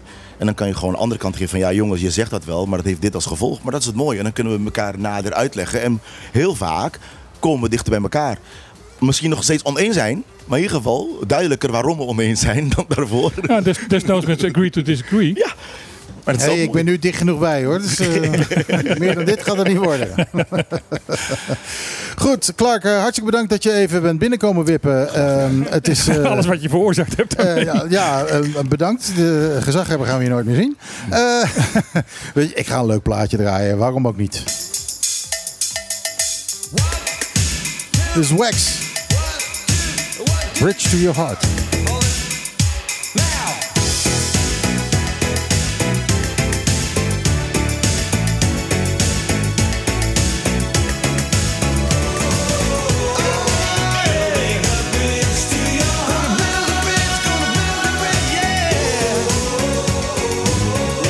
Gezellige plaatjes. Hebben we wel even nodig na al dit vuurwerk. Ehm, eh, ja, nogmaals eh, dank aan Clark Abraham dat hij even langs is gekomen om eh, ook even zijn visie op het gebeurende te vertellen. Eh, het, is, eh, ja, het is even schrikken. We, hebben niet zo vaak dat, eh, dat echt de vonken er zo van, af, van afschieten. En, en, zeker niet dat het helemaal niet de bedoeling is dat de vonken er zo van afschieten. Want dit zagen we absoluut niet aankomen. Ehm, ik denk dat het tijd is om ook weer een beetje het gewone nieuws te gaan bespreken. Want die hele lijst die is helemaal opgezet door Martijn. Maar daar zijn we eigenlijk helemaal niet aan toegekomen. Ehm, Nee, dus, mensen, dit soort vuurwerk eh, komen we er niet aan toe. Nee, het is wel nee, goede nee, radio op deze manier. Inderdaad. eh, ehm, Martijn, zal ik jou even vragen? Wat, eh, Ja. ehm, laten we het eens even hebben over ehm, de demonstratie van van de week. Van woensdag. Ja, daar kan, eh kan Marit ook het Woensdag, nodig over zeggen. Donderdag, Ja. woensdag? Wat was het nou? Woensdag. Woensdag was dat. Was, eh, was op eh, eh, bevrijdingsdag. Ja, ik, ik kon er niet heen. Ik had te veel last van mijn rug. Ik, kon, ik zag dat niet zitten. Dus ik ben niet gegaan. Eh, Nou, eh, sterker nog, als je wel was gekomen, had ik je teruggeschopt. je bed weer ingeschopt. ja, ja. Het, eh, ehm, Maar het was wel jammer dat je er niet was. Omdat, ehm, want er waren er vijf Nederlanders geweest. ehm, Nee. Er waren wel wat Nederlanders. nou, ik heb er inderdaad tien geteld. En daar heb ik jou en Casper mee, mee bijgerekend, maar jullie waren aan het werk. Ja, maar het ging natuurlijk ook niet per se over ons, toch? Nee, maar het is wel belangrijk dat ook eh, het uit, uit- in Den Haag duidelijk wordt van dat ook eh, de, de Europees Nederlanders die hier wonen het ermee eens zijn. Ja. Eh, dat geeft wel degelijk e- extra gewicht in, de- in, in de schaal. Brengt extra gewicht in de schaal, om het het correct Nederlands te zeggen. Ehm, en dat vind ik echt best heel erg belangrijk. En Ja. dat was de reden waarom ik er dus wel was. Eh, en dat is eigenlijk als journalist dat, is dat eigenlijk niet, eh, mag ik dat eigenlijk niet doen. Want dan eh, heb, ik- niet? heb ik een mening. Maar, eh, in de- maar ik heb hier ook een, in, in, de- in de uitzending al een aantal keer gezegd van in dit opzicht over de armoede en over de, alles wat hier gebeurt eh, en wat er niet gebeurt in, ehm, ehm, op het gebied van, eh, van deze koffie was voor eh, Michiel bedoeld. ja, sorry. Clark is nu eventjes eh, onze, Clark- onze oper geworden. Ja, Cla- Clark, we hebben, we hebben in de uitzending afscheid van hem genomen. Maar eh, die is nu onze koffie aan het maken. Dus eh, daar, daar zijn we blij mee. Ehm, maar het. het ehm, ja, het, het, eh, mensen, was, mensen waren erg teleurgesteld over dat er maar, maar 600 mensen waren. Eh, Toch is dat 3% van de bevolking. dat, dat zeiden we inderdaad eh, voor de uitzending even tegen elkaar. Ja, dat is inderdaad 3% van, eh, van, van, de, van de, de bevolking van Bonaire. En als 3% van de Nederlandse bevolking gaat demonstreren, dan staat het op de voorpagina. Dan is het Malieveld klein. Ja, precies. Nou ja, ik denk dat het belangrijkste is dat, dat er mensen waren. En hoeveel dat er dan waren. Ik vind 600 nog steeds wel een, een, een flink aantal. En eh, ja, je moet ook bedenken dat ehm, er ook mensen zijn die het moeilijk vinden om hun verhaal te delen. Dus dan is het alleen maar fijn dat er mensen staan die dat wel doen.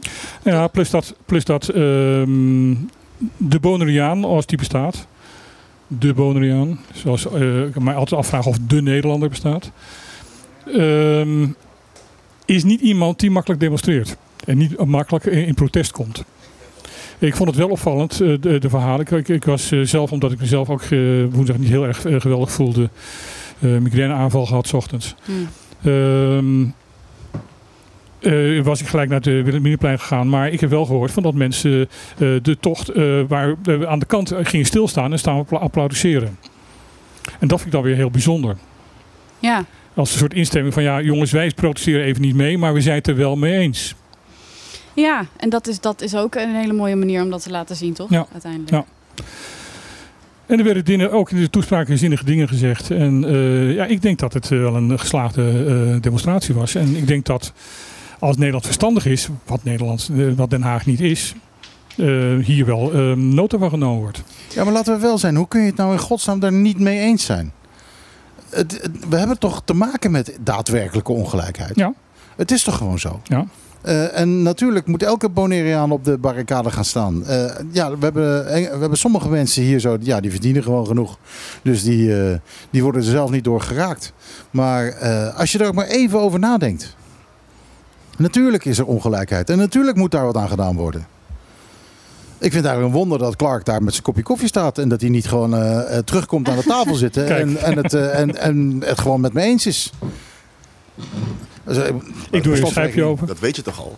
Je weet dat ik daarover met je Ja, eens nou ben. ja, goed. eh, zeker als Bonaireaanse politicus eh, eh, zul je denk ik eh Ik vind het zo mooi dat je het keuze zo hebben. vaak zegt, hè, Bonderiaan. Hè? Je hebt het goed in je mond. Ja, wat is een Bonaireaan? Dat is wel mooi. hè? Die discussie hebben wij vaak gevoerd. Die, discu- eh, eh, die discussie, daar eh, komen we niet uit. Daar komen we niet Jawel, uit. we zijn er wel uitgekomen. Dat Nou ja, weet ik daarom zei ik ook het, eh, de Bonaireaan tussen aanhalingstekens. Zoals ik ook, dus ook niet geloof in de Nederlander. Nou kijk, de, de- jawel, je kan wel definitie maken. Want de Bonaireaan is heel simpel. Iedereen die hier naartoe gekomen is en onderdeel van de samenleving wilt zijn. En daadwerkelijk onderdeel van de samenleving is, is de Bonaireaan. Kijk, je hebt, je hebt korte termijn bezoekers en je hebt lange termijn bezoekers. Maar je hebt ook mensen die gewoon echt hier onderdeel van de samenleving willen zijn.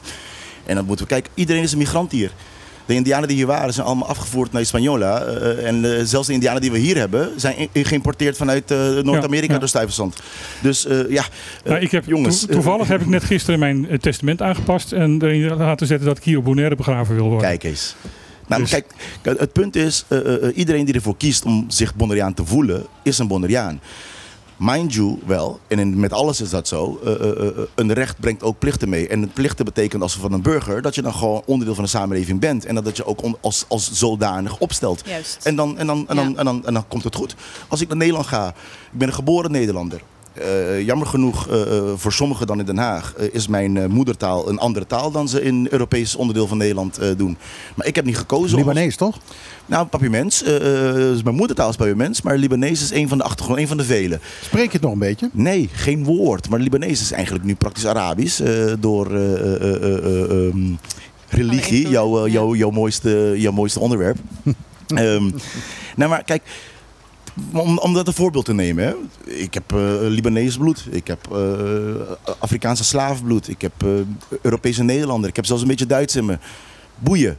Weet je, we zijn allemaal ergens vandaan gekomen. Wat is een Nederlander? Weet je, Nederlander is een groep Duitsers die dachten van die mooie ras daar is best wel mooi, laten we een land van maken. Tuurlijk. Dus ja, Nee, Ja, maar, zo- maar kijk, zo maar- voel ik het ook. Ik, bedoel, ik, ik, ik kom ook, eh, ook een mengelmoesje van alle mogelijke zaken. Ik heb eh, Zweeds bloed, ik heb eh, Nederlands bloed, ik heb Duits bloed, een Duitse achternaam. Ik heb Indonesisch bloed en ik heb Zigeunerbloed. Dus ik heb Frans bloed. Daar ben ik ook niet blij mee, maar heb ik wel. zelfs het Koningshuis in Nederland is zelfs allochtoon. Dus wat, wat, wat maken we druk Absoluut. Absoluut, dat zijn gastarbeiders. Ja, dus. Nee, maar als je, als je over de manifestatie, weet je, eh, eh, eh, ehm, was terecht. En ik wil wel één ding verduidelijken, want heel veel mensen struikelen over één woord, hè, over gelijkheid, gelijkheid. Nee. De vraag was gelijkwaardigheid.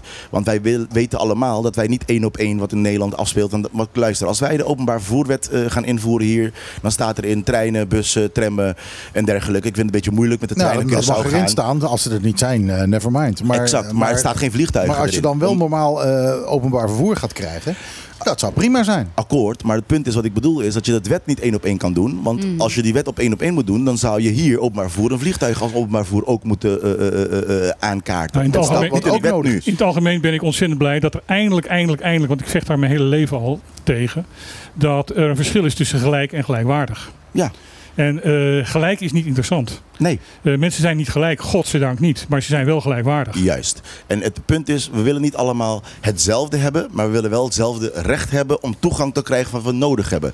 En daar hebben we het over. Dus het gelijkheid zit hem in de toegang. Het gelijkheid zit hem in de, de, de, de mogelijkheden, de opportunities. Ik moet niet En hetzelfde de- uitkomst hebben, maar ik wil wel gelijk worden behandeld om ook mijn leven indeling in En, invulling en, te en de erkenning. En de erkenning. Ja, Maar ik denk, ik, sociaal minimum, onderstand, exact. pensioen, et cetera. Ja. Ja. Maar het is, het is, weet je, ik denk dat het grootste probleem eh, nu is, en als we terugkijken, is in Den Haag, dat deze discussie die wij hier nu voeren, zij het 70 jaar geleden gevoerd hebben. Dus voor hun is het een gepasseerd station. Ja. En is het heel moeilijk voor deze generatie politici in Nederland te begrijpen van jongens, hebben we het überhaupt nog daarover? Maar het is ook logisch, want 225 leden van de Staten-Generaal hebben geen zus, dochter, neef die een minimumloon van Bonaire ontvangen of eh, eh, eh, een pensioen op Bonaire krijgen. Dus het is een ver van een bedshow. Ze ja, voelen en die toch ook weer niet. niet. Toch ook weer niet, want het is wel door hun in de grondwet gezet. Recentelijk. Ja, 2017. Ja, maar dus, dus, dus dat sta- daar staan ze toch vrij, vrij dicht bovenop, zou je Nee, zeggen. maar wat jij ook hebt gezegd in de tijd, eh, jij hebt toen heel erg geageerd tegen die verandering in de grondwet en terecht. Maar jij ageerde en niet in het zozeer. statuut. En je, eh, je ageerde eigenlijk niet eens tegen de verandering, maar je ageerde dat er geen, eh, geen, Definitie. geen, geen definities werden gegeven. Nou ja, eh, dat Staat is er het wel probleem. in trouwens, het, het Dat is het hele probleem. Nou, het staat er wel in, grappig genoeg in de memorie van toelichting.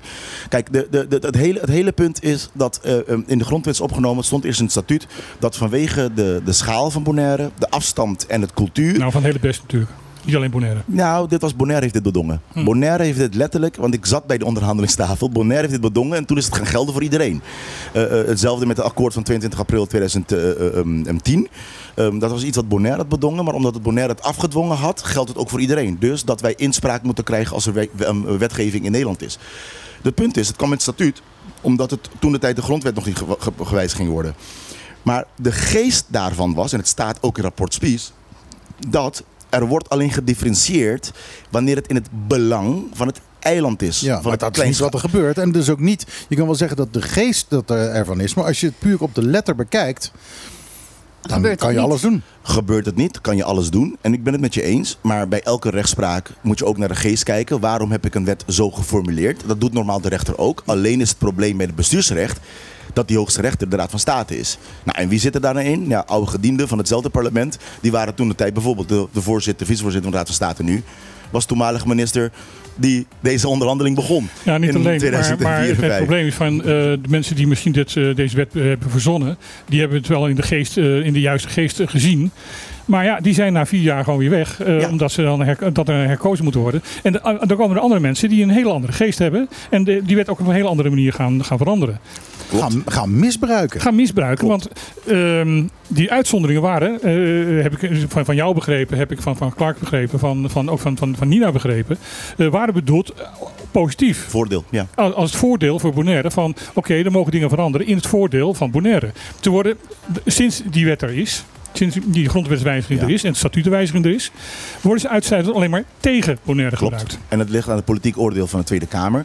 Maar mind you, het geeft ook bepaalde mogelijkheden. En soms is het probleem van het bestuur hier dat wij die mogelijkheden niet pakken. Waarom? Want wat zegt het artikel daadwerkelijk in, het, in, in de grondwet?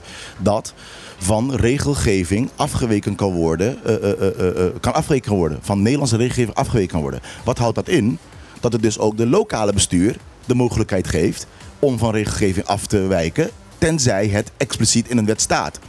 Dus wat houdt dat in? Dat als ze de stoute schoenen hier durven aan te trekken, dat ze misschien hier bepaalde dingen zouden kunnen beslissen die normaal gesproken een gemeente niet zou doen. En dan komt er dus. Kijk, in ieder geval komt de discussie dan op tafel. Ja, jij doet het niet. Jij hebt de sociaal minimum verhoogd. Maar wat belet mij om het te doen? Ik mag toch van de grondwet? Nou, en dan krijg je een politieke discussie allereerst. Maar dan escaleert het en dan gaat het waarom mag jij eenzijdig. Waarom? Het is ook belangrijk om die uitspraak te krijgen van de Tweede Kamer of de Staten-Generaal, al dan niet het kabinet. Dat zij vinden dat enkel zij bevoorrecht zijn om die, die, die, die oordeel te maken wanneer ze wijken. Want dan krijg je een democratisch probleem. Want met alle respect, en ik, het is een moeilijke term om te zeggen, als een grotere macht kiest en bepaalt dat alleen zij mogen bepalen wanneer de ander anders wordt behandeld, dan Ja. krijg je de onderwerp van het manifestatie. Nou, dat is waar. Differentiatie, discriminatie. Ja. En dan heb je een probleem. Want Dan kan je, naar- een dan, kan je naar de, probleem. dan kan je naar de United Nations stappen van hallo, is dit, vind je dit geoorloofd? Is dit niet kolonialisme? Vraag hè? Want ja, nou ja, er staat inderdaad niet door wie er mag worden afgeweken.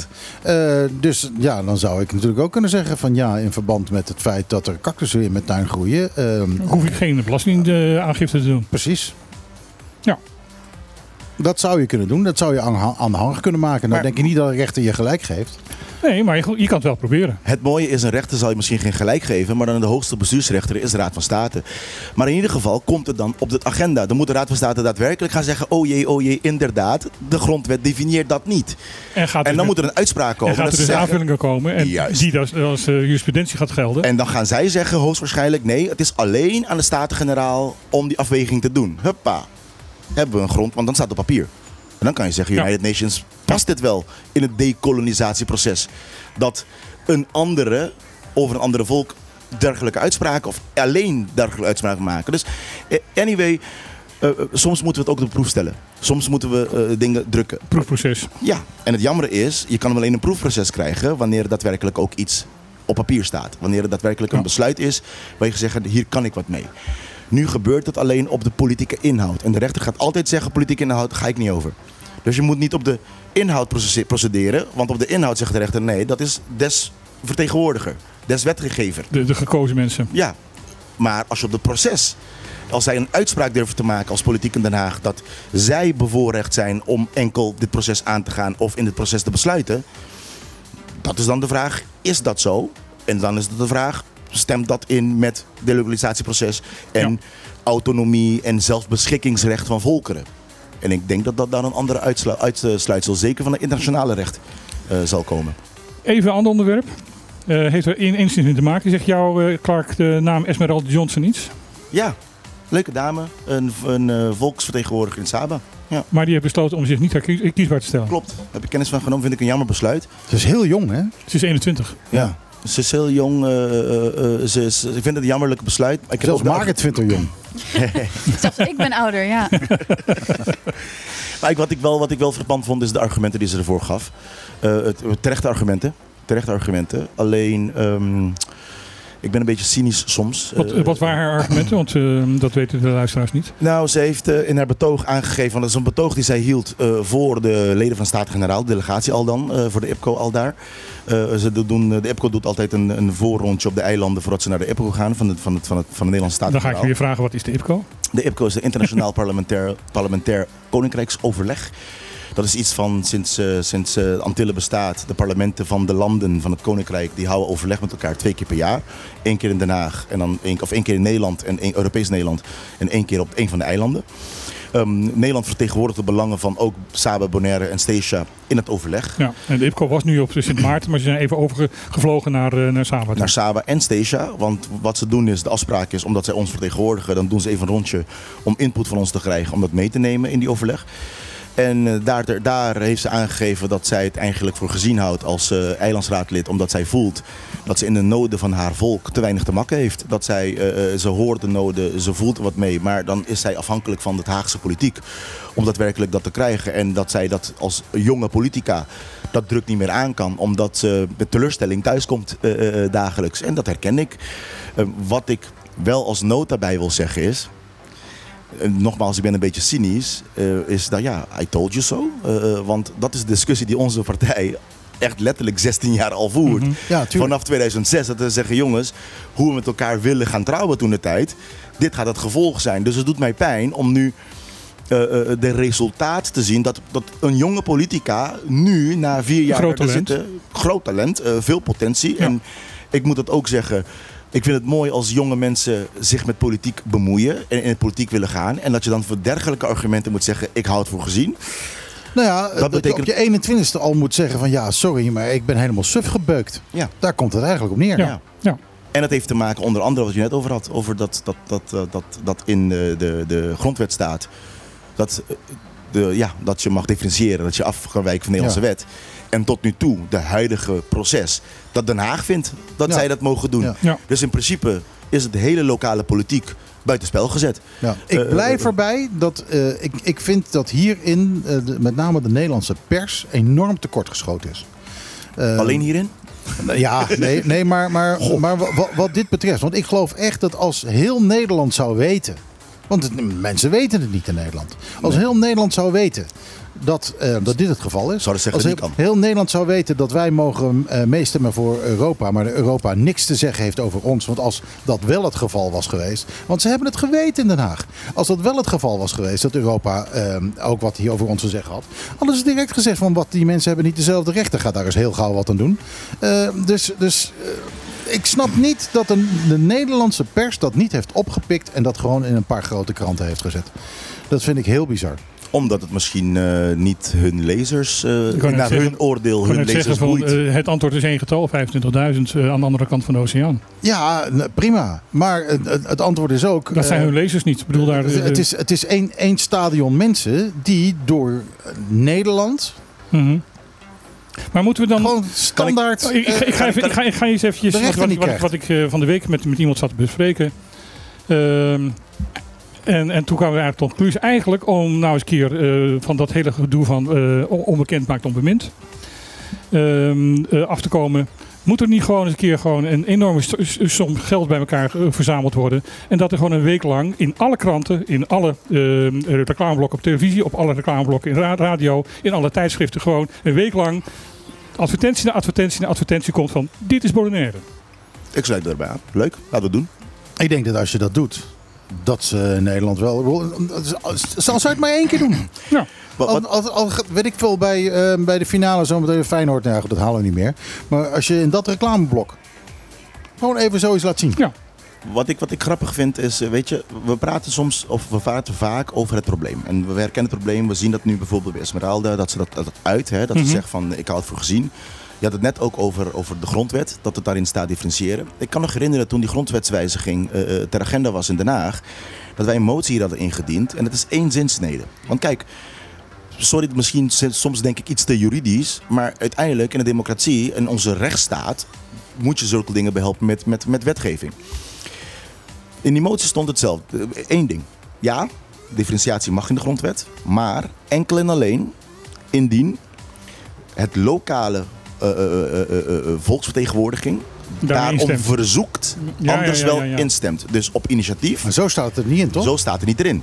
Grappig is, ik ben niet de, de, de wiel aan het heruitvinden. Groepje Eiland, hebben jullie me vaker over horen praten. Oland. Mhm. Zij hebben ook een wolbes. Dat staat het letterlijk erin. Het ergste is, vind ik, wat er nu is, we hebben een wolbes. Nou, die wolbes is een staatsregeling van Curaçao en Aruba, vergelijkbaar. Hè? Dat is onze provinciewet, onze gemeentewet. Je hebt het over die en- en- eilanden, maar ik weet toevallig dat het bij de buiteneilanden van Denemarken, Spitsbergen en ehm eh, eh, hoe heet de andere? Eh, nou, ben ik de naam kwijt. Eh, daar staat het ook in. Dat Ja. er uit wetgeving die eh, die eiland beslaat alleen maar goedgekeurd wordt met toestemming van de lokale bestuur. Exact. En dan moet je dus een, dan moet je een expliciete uitspraak hebben van het lokale bestuur. Ja. Dus dat houdt in dat eh, eh, eh, eh, eh, we zijn. Bornholm, ik weet het weer. Dus het, het, het grappige is, in, in die Autonomy Act, dus in hun wolbest staat ook één ander ding. Dat hun wolbest niet aangepast kan worden zonder instemming van de lokaal eh, eh, eh, eh, eh, bestuur. Waarom? Wat ze hebben gedaan in Finland. Ze hebben gewoon puur gezet in het grondwet. Dat er is een groep eilanden, eh, eh, die heet eh, Oland. En hun definitie van autonomie zit in het wet van hun autonomie, hun zelf, wel zelf, zelfbestuur in dat wet. Maar in dat wet staat, deze wet kan niet veranderd worden zonder instemming van het lokaal bestuur. Maar daarin staat alles. Ja. Maar letterlijk, dus het is, we hoeven de wiel niet ene- te vinden. die, die, die toevoeging was het enige juiste geweest. Ja. Was, alle, was het hele probleem opgelost. hele probleem klaar. Nou ja, eh, geen hele discussie. probleem, want we hebben net een hele discussie gehad over de Eilandsraad en de bestuur hier. Wat ook niet allemaal aan alle kanten klopt. Maar Maar, dan, ben goed. ik, dan ben ik, dan ben ik 100% met je eens, Martijn. Het grootste verschil is wel dat deze hele bestuur hier door jullie uitgenodigd kan worden om hier aan tafel te gaan zitten en eh, vragen gesteld kan worden waar de bevolking kan horen. Nee, Eh, nee, nou ga ik en ze ook, niet- en ze, kunnen ook komen, ze kunnen ook kiezen om niet te komen opdagen. Maar dan kan jij als programma ook zeggen, nou, die is niet komen opdagen. Dat is nou het vierde macht. Het vierde macht van de pers is niet alleen dat je het debat en de discussie aan kan gaan, maar je kan ook aantonen wie het debat en de discussie niet wilt aangaan. Dat is ook informatie. Het punt is, hoeveel Kamerleden kan jij hier aan tafel hebben? Hoeveel ministers kan je hier aan tafel hebben? Ze komen wel misschien, ooit en wanneer ze hier te- terecht zijn, maar dat is één keer in het jaar. Wat grappig is, als zij in die commissie van Binnenlandse, van binnenlandse Zaken zitten, van Koninkrijksrelaties, bezigen, ze- bezigen zij zich wel het hele jaar door met onze wetten. Maar je spreekt ze één keer per jaar. Ja. En Ja. dan vraag je jezelf, hoe is dat democratisch? Ja. Hoe is die controle? Nou ja, ik, wil, ik zie ze hier. Maar ehm, ik heb eh, meer dan eens heb ik eh, mensen van de Commissie Koninkrijksrelaties gewoon mailtjes gestuurd hoor. Akkoord. Het punt is, jij kan een mailtje sturen, want jij bent ook zo vrijpostig. En, het zo en maar ze zeggen. lezen ze ook. Dat, is, dat, dat vond ik nog het meest verrassende. Jij, jij bent zo vrijpostig, maar ik kan je bijvoorbeeld een, een, een, een, een, een, een beeld geven of een indruk geven, een indruk geven van mijn eigen leven als eh volksvertegenwoordiger hier. Als ik lekker in mijn privé-tijd die Rincon wil gaan genieten, geloof me dat ik de hele dag eigenlijk loop ik rond om, om sessies te onderhouden van wat er allemaal goed en niet goed loopt op het eiland. Dus als volksvertegenwoordiger moet je ook wel, zeker in een democratie, ook wel een beetje onderdeel zijn van het volk wat je vertegenwoordigt. En dat is een beetje moeilijk als je dan aan de andere kant van de plas woont. Waar niemand je daarop kan aanspreken van een besluit die jij Ja. vorige week hebt eh, genomen. eh, die wel hun aangaat. Nou is het zo, Ja. die mensen worden in Nederland ook niet op straat aangesproken over wat ze doen. Nou, Ja. dat worden ze dus wel. Ja, wel? Ja, dat worden ze wel. Dat, weet ik, uit, dat weet ik uit, uit verhalen dat, eh, dat die niet normaal in een restaurant kan, kunnen gaan zitten om te eten, want dan worden ze aangesproken. Ja, oké, oké. En, en En dat- ik, ik dat- moet eerlijk toegeven dat eh, ja, de, de rotte tomaten zijn niet aan te dragen. Jongens, eh, we zitten in de laatste vijf minuten van de uitzending.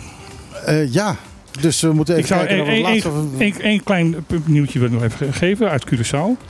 Ehm Curaçao heeft een, belastings, ehm, een, een achterstand in de belastingaanslagen van 5,5 miljard. Zo, een achterstand in belastingaanslagen. Ja, dus, en is- de staatsschuld in, in Curaçao is 4,2 miljard. dus ze zouden er gewoon uit kunnen komen. Ja. Het is, het ik dacht dat het eiland failliet is, maar dat Nee, dat is niet, eigenlijk helemaal niet. als alle, alle aanslagen. En die, die, vijf- die 5,4 miljard is verdeeld onder, onder ehm, eh, 150.000 aanslagen, eh, eh, mensen die die aanslagen hebben gekregen. Dus het is een, een, een een minderheid van de, van de, van de bevolking. Ja, en waarschijnlijk is de helft daarvan eh, Gerrit Schotten, of niet?